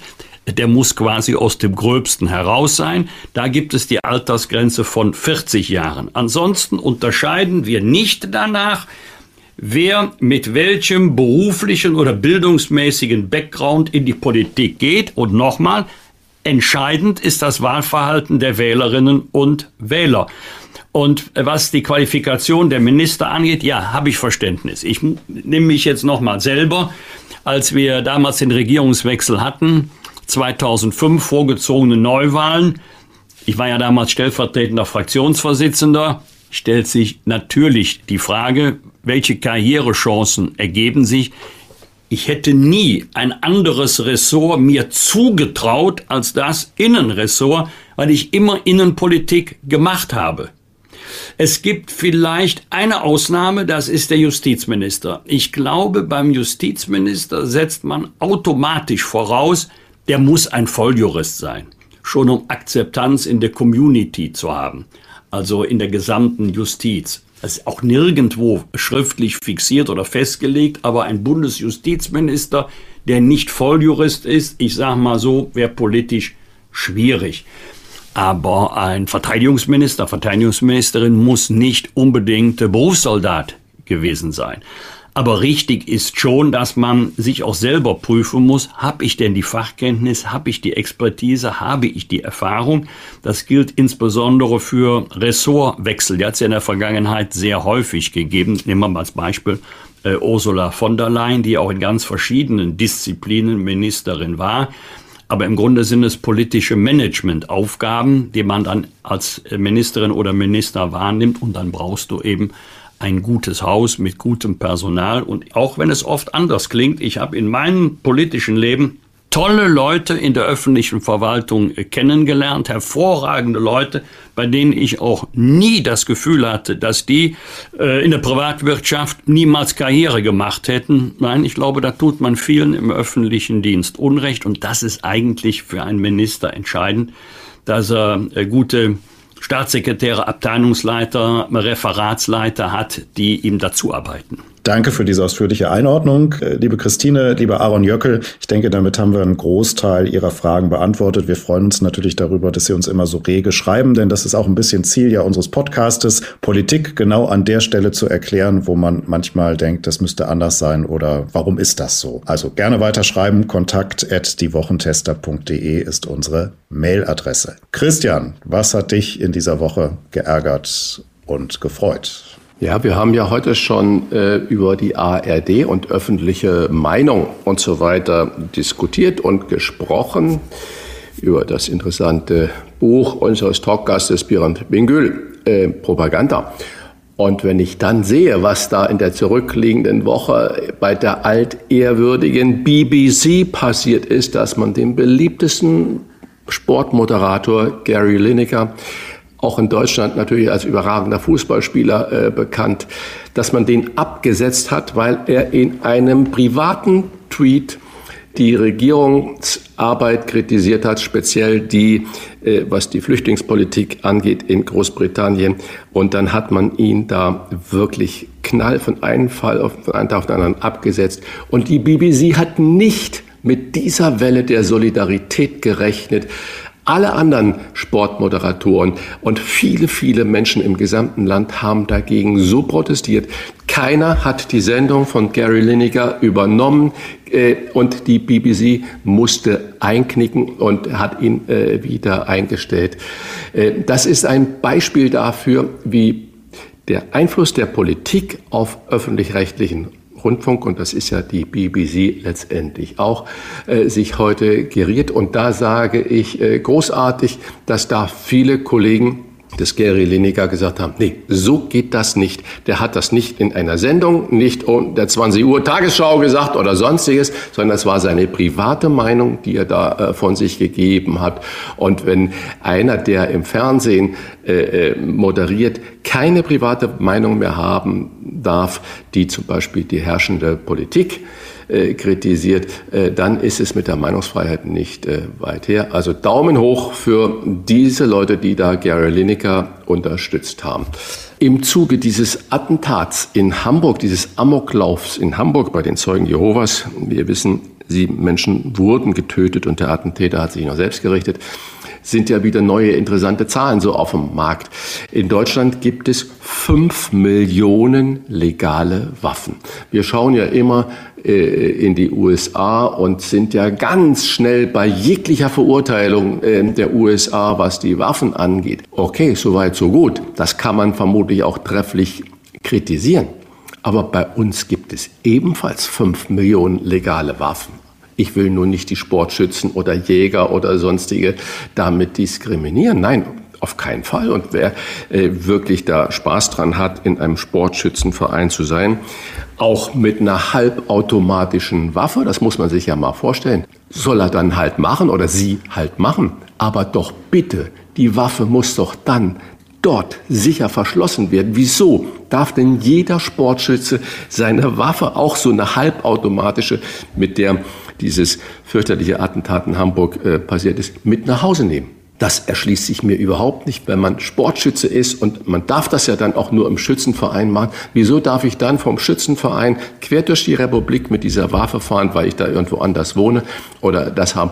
Das ist also, das erschließt sich mir nicht und ich glaube, wenn man das regeln sollte, dass diese Menschen, die diesem Hobby in Anführungsstriche frönen oder mit Leidenschaft gegenüberstehen, dann sollen die das gerne machen, aber sollen doch ihre Waffen bitte dort fest verschlossen, inklusive der Munition in diesen Gebäuden haben, wo sie diesen Sport ausüben können. Also ganz klar, da ist Handlungsbedarf.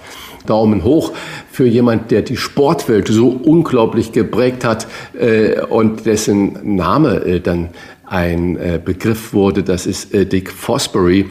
Äh, ich weiß noch, äh, wie ich plötzlich äh, nach der Olympiade, ich weiß, es war 68, glaube ich, oder 66, äh, da hat dieser Dick Fosbury die Goldmedaille im Hochsprung gewonnen und zwar mit einer völlig neuen Technik. Er ist rückwärts über, also mit dem Rücken voran über äh, die Latte gesprungen. Und das hat den ganzen Hochsprung revolutioniert und äh, den Fosbury Flop mussten wir dann in der Schule als Schüler lernen, obwohl der Sportlehrer natürlich noch gar keine Ahnung hatte, wie er das denn überhaupt machen sollte. Aber äh, dieser äh, Dick Fosbury ist äh, gestorben und das setzte bei mir so ein richtiges Erinnerungskino äh, in Gange und äh, wo ich sage, toll, dass es solche Leute gibt, die so revolutionär äh, sind, dass sie sogar mit so einer Technik dann wirklich Geschichte geschrieben haben. Bundesrechnungshof sagt, die Deutsche Bahn hat nicht nur Finanzierungsdefizite, sondern ist auf Jahre hinaus ein Sanierungsfall. Wen wundert's? Wer ist darüber erstaunt? Daumen runter dafür, dass man dieses Problem nicht wirklich im Griff bekommt. Und der Bundesrechnungshof bringt auch viele Momente mit an, wo er sagt, die kümmern sich um Auslandstransaktionen und um Beteiligungen und um Schenker und sonstiges, aber sehr wenig wird in die eigene Infrastruktur gemacht. Also äh, das ist auch der Daumen runter dafür. Ähm, finde ich schon wahnsinnig. Und auch bemerkenswert, wir haben heute schon, Wolfgang, über die Sanierungspflicht der Häuser gesprochen. In den Niederlanden, unserem Nachbarland, das ja ein hochtechnisiertes Agrarland ist, gab es Regionalwahlen und die Niederländer versuchen natürlich auch die europäischen Klimaziele und auch die Vorgaben äh, des Klimaschutzes umzusetzen. Und das wird von oben herab bestimmt, wie es sein soll. Und siehe da, bei den Regionalwahlen hat die Bauernpartei haushoch gewonnen, jubelnd die Rechten haben sich sofort da dran gehängt und stehen dann da mit auf der Bühne plötzlich, weil sie sagen, das ist alles Quatsch. Will sagen, alle Regierungen und alle Regierenden müssen natürlich bei all diesen Vorhaben, so berechtigt sie ja auch sind, wir müssen handeln beim Klimaschutz, aber doch bitte die Bevölkerung mitnehmen. Wenn wir das nur gegen die Bevölkerung machen, siehe die Klebe-Klimaaktivisten, äh, äh so, dann erreicht man das Gegenteil von dem, was man eigentlich gut gedacht hat. Das heißt also, Leute, ihr müsst sofort, wenn es so eine Verordnung gibt, wenn man sagt, alle Häuser müssen saniert werden, auch sagen, wie das denn bitte vonstatten geht. Weil das treibt sonst äh, die Wähler und Wählerinnen in die Arme von Populisten, die das dann für ihre Zwecke nutzen. Wir haben heute auch über das Buch Propaganda gesprochen. Und wir müssen dagegenhalten und wir müssen immer, wenn solche Vorgaben kommen, versuchen, den größten Teil der Bevölkerung mitzunehmen, indem wir transparent machen, um was es geht und vor allen Dingen, wie es dann auch gehen soll. Und dann noch eine Sache, äh, Donald Trump ist ja schon wieder voll im Wahlkampfmodus und er hat in einer Wahlkampfrede in Devonport, das ist in Iowa, gesagt, ich zitiere, ich bin der einzige Kandidat, der dieses Versprechen geben kann. Ich werde den dritten Weltkrieg verhindern. Ich will das mal so stehen lassen. Was wird? Was wird? Wolfgang Bosbach und Christian Rach sind die Wochentester.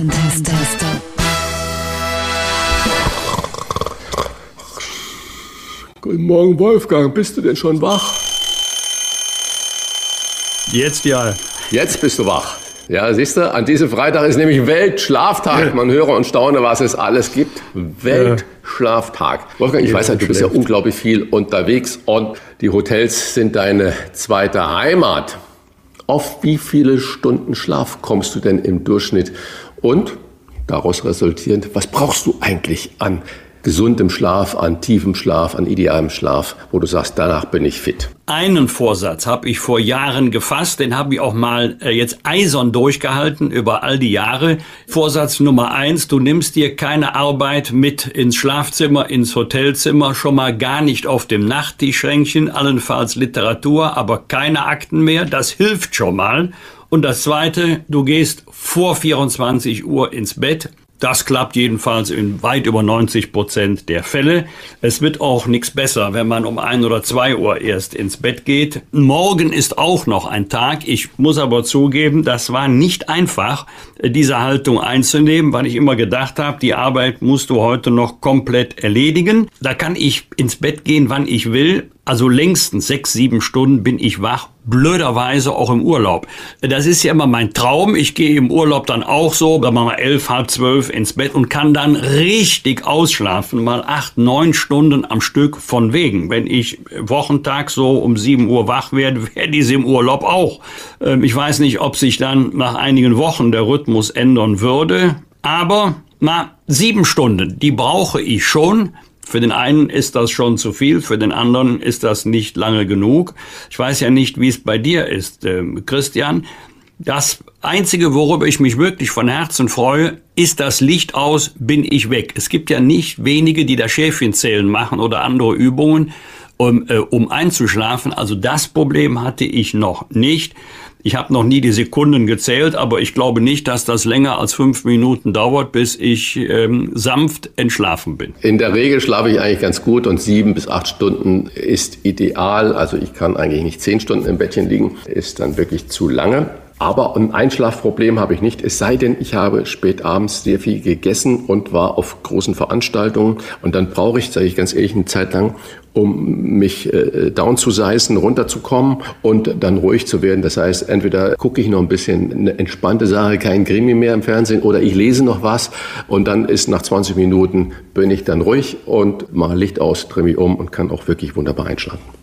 Am Samstag vor 50 Jahren wurde die erste Talkshow im deutschen Fernsehen ausgestrahlt. Der WDR startete mit Dietmar Schönherr, je später der Abend, und begründete damit ein Genre, das auch heute noch sehr beliebt ist. Christian, was ist deine Lieblingstalkshow? Ich würde mal unterscheiden zwischen Talkshows, wo es um Society oder People's Talk geht, Probleme gesellschaftlicher Art und wo man neue Bücher vorstellt und Filme vorstellt oder seine neue äh, CD oder Musiktitel präsentiert. Die machen Spaß zu sehen, wenn nicht eine übertriebene Lustigkeit da immer zur Schau gestellt wird. Das Leben ist immer rosa-rot.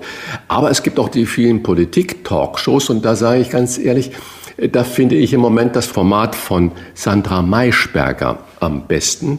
Warum? Weil Sandra Maischberger erstens eine konsequente Nachfragerin ist, aber auch dann in der Regel ein 1 zu 1 Gespräch macht. Diese Ergebnisse dann von einer Dreierkonstellation nochmal bewerten lässt und wo es nicht um Recht haben geht und nicht um Überzeugung geht, sondern um die Meinung aus dem unterschiedlichen Spektrum. Das finde ich sehr angenehm.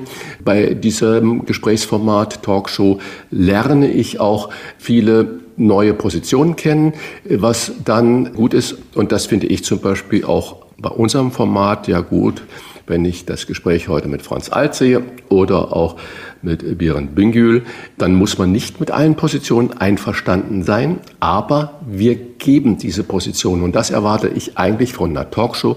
Leider ist es in vielen Talkshows so, dass die Redaktion dann jubelt, wenn es hart, laut und hektisch zugeht und man vor lauter sich gegenseitig Vorwürfe machen und nicht ausreden lassen als Zuschauer, Zuschauerin überhaupt nicht mehr weiß, um was geht's denn da eigentlich. Am Montag ist Internationaler Tag des Glücks. Der Aktionstag wurde im Juli 2012 von den Vereinten Nationen beschlossen. Wolfgang, jetzt wird es natürlich philosophisch. Was ist für dich Glück? Der Kabarettist Lars Reichow, der hat mal ein wunderschönes Lied komponiert oder zumindest den Text geschrieben. Da beschreibt er das, was ihn glücklich macht. Und es ist nicht das teure Auto, nicht der Lottogewinn, nicht der Traumurlaub, sondern es sind die kleinen Dingen des Alltags. Und da kann ich mich in jeder Zeile äh, dieses Liedes wiederfinden. Und zum Schluss, ich kann das jetzt leider nicht wörtlich wiedergeben, zum Schluss sagt er auf jeden Fall, ich freue mich so, wenn ich alleine zu Hause bin, wenn die ganze Familie, Frau, Kinder aus dem Haus sind. Ich kann die Musik hören, die ich hören möchte. Ich muss auf keinen Rücksicht nehmen. Ich kann das tun, was ich gerne tun will. Und Glück ist, wenn dann abends alle wieder zu Hause sind. Vielleicht können wir mal wenigstens ein paar Sequenzen dieses Liedes einspielen von Lars Reichow Glück. Vielleicht werden dann auch viele Hörerinnen und Hörer sagen, so ist es, ohne dass wir diese privaten kleinen Glücksmomente als glückliche Momente selber empfinden oder in Erinnerung behalten. Für mich ist Glück, wenn morgens alle weg sind das finde ich wirklich wunderbar. Für mich ist Glück, wenn ich den ganzen Tag allein bin. Und abends sind sie alle wieder da. Und abends sind sie alle wieder da. Ein Glück. Themenwechsel, wie stehst du zur Debatte um Technologieoffenheit und E-Fuels. Am Mittwoch tagt die Verkehrsministerkonferenz der Länder. Da sind wir wieder bei den Ländern, die zweimal im Jahr stattfindet. Dort wird es auch um die Mobilität der Zukunft gehen. Ich verstehe unser Land in vielen Dingen nicht mehr. Ich habe es ja heute schon mal offen kritisiert. Vorgaben für Umweltschutz. Ich bin wirklich sehr dafür. Wir müssen handeln. Aber warum äh, ist unser Handeln so eingeschränkt? Warum denken wir nicht auch in neuen Technologien? Wenn ich überlege, dass man höre und staune, der Wasserstoffantrieb schon 1807 von einem Franzosen, äh, François Isaac de Rivas, erfunden wurde und äh, umgesetzt wurde. Und zwar schon bevor man Diesel und Benzin hatte. Und es ist einfach eine großartige Technik und mit den heutigen Möglichkeiten. Ich verstehe es nicht mehr, warum wir da nicht weiter intensiv dran arbeiten. E-Fuels sind eine Möglichkeit. Man sagt ja auf der einen Seite, ja, für Schwerlastkraftverkehr und so weiter und Antriebe, auch bei Flugzeugen, äh, wäre das vielleicht sinnvoll, aber nicht für Pkw. Da dünkt es mich doch, dass es eigentlich ein Pkw-Bashing ist. Äh, man möchte den Individualverkehr komplett oder sehr, sehr einschränken, dass das da hinten dran steht. Also äh, richtig, wir müssen handeln. Aber wir, wir sollten auch Maßnahmen ergreifen, die dann schnell wirken und äh, die vor allen Dingen zukunftsfähig sind. Es gibt ja Berechnungen, wenn heute in einer kleinen Stadt weit über 50 Prozent E-Autos fahren würden, bricht die Stromversorgung der kleinen Stadt über die Stadtwerke vollkommen zusammen. Wir haben gar nicht diese Kapazitäten, die das machen. Das heißt also, das hinkt alles noch und äh, der schleppende Ausbau von Ladeinfrastruktur gehört da natürlich genauso dazu. Und auf der anderen Seite verbieten wir halt das Denken über, wie du gerade gesagt hast, von E-Fuels. Und ähm, auch das Denken über Tempolimits ist natürlich bei uns absolut verpönt. Ich kann nur sagen, ich verstehe es nicht. Und wenn ich jetzt mal aufführe, in welchen Ländern es ebenfalls so freizügig zugeht wie in Deutschland, was Tempolimit angeht. Also Deutschland kein Tempolimit, Nordkorea kein Tempolimit, Somalia kein Tempolimit, Afghanistan kein Tempolimit, Haiti kein Tempolimit und Dominika kein Tempolimit. Sonst gibt es in allen anderen, vor allen Dingen in allen westlichen Industrieländern Tempolimits. Deutschland sagt nein, obwohl es nachweislich einen direkten Einfluss hätte auf unser Verhalten, auf den Verbrauch der Energie, auch bei E-Autos sowieso, natürlich auch bei äh, den jetzigen noch Antriebssorten wie Diesel und Benzin und natürlich auch auf CO2-Ausschuss. Also wir sind da in einer unglaublich tollen Phalanx mit von Nordkorea bis Afghanistan. Alle haben dieses freiheitliche Denken wie wir. Da läuft doch irgendwas falsch. Also lass uns bitte das deutsche Ingenieurwesen. Das ist das Einzige, was wir noch haben, ist unser Kopf. Wir haben keine Rohstoffe, wir haben nichts mehr. Wir haben nur unseren Kopf und unsere Kreativität. Das müssen wir doch fordern und nicht mit Denkverboten belegen. Ich verstehe das gar nicht. Auf der anderen Seite, die ganzen neuen KI-Situationen sind wie Anarchie.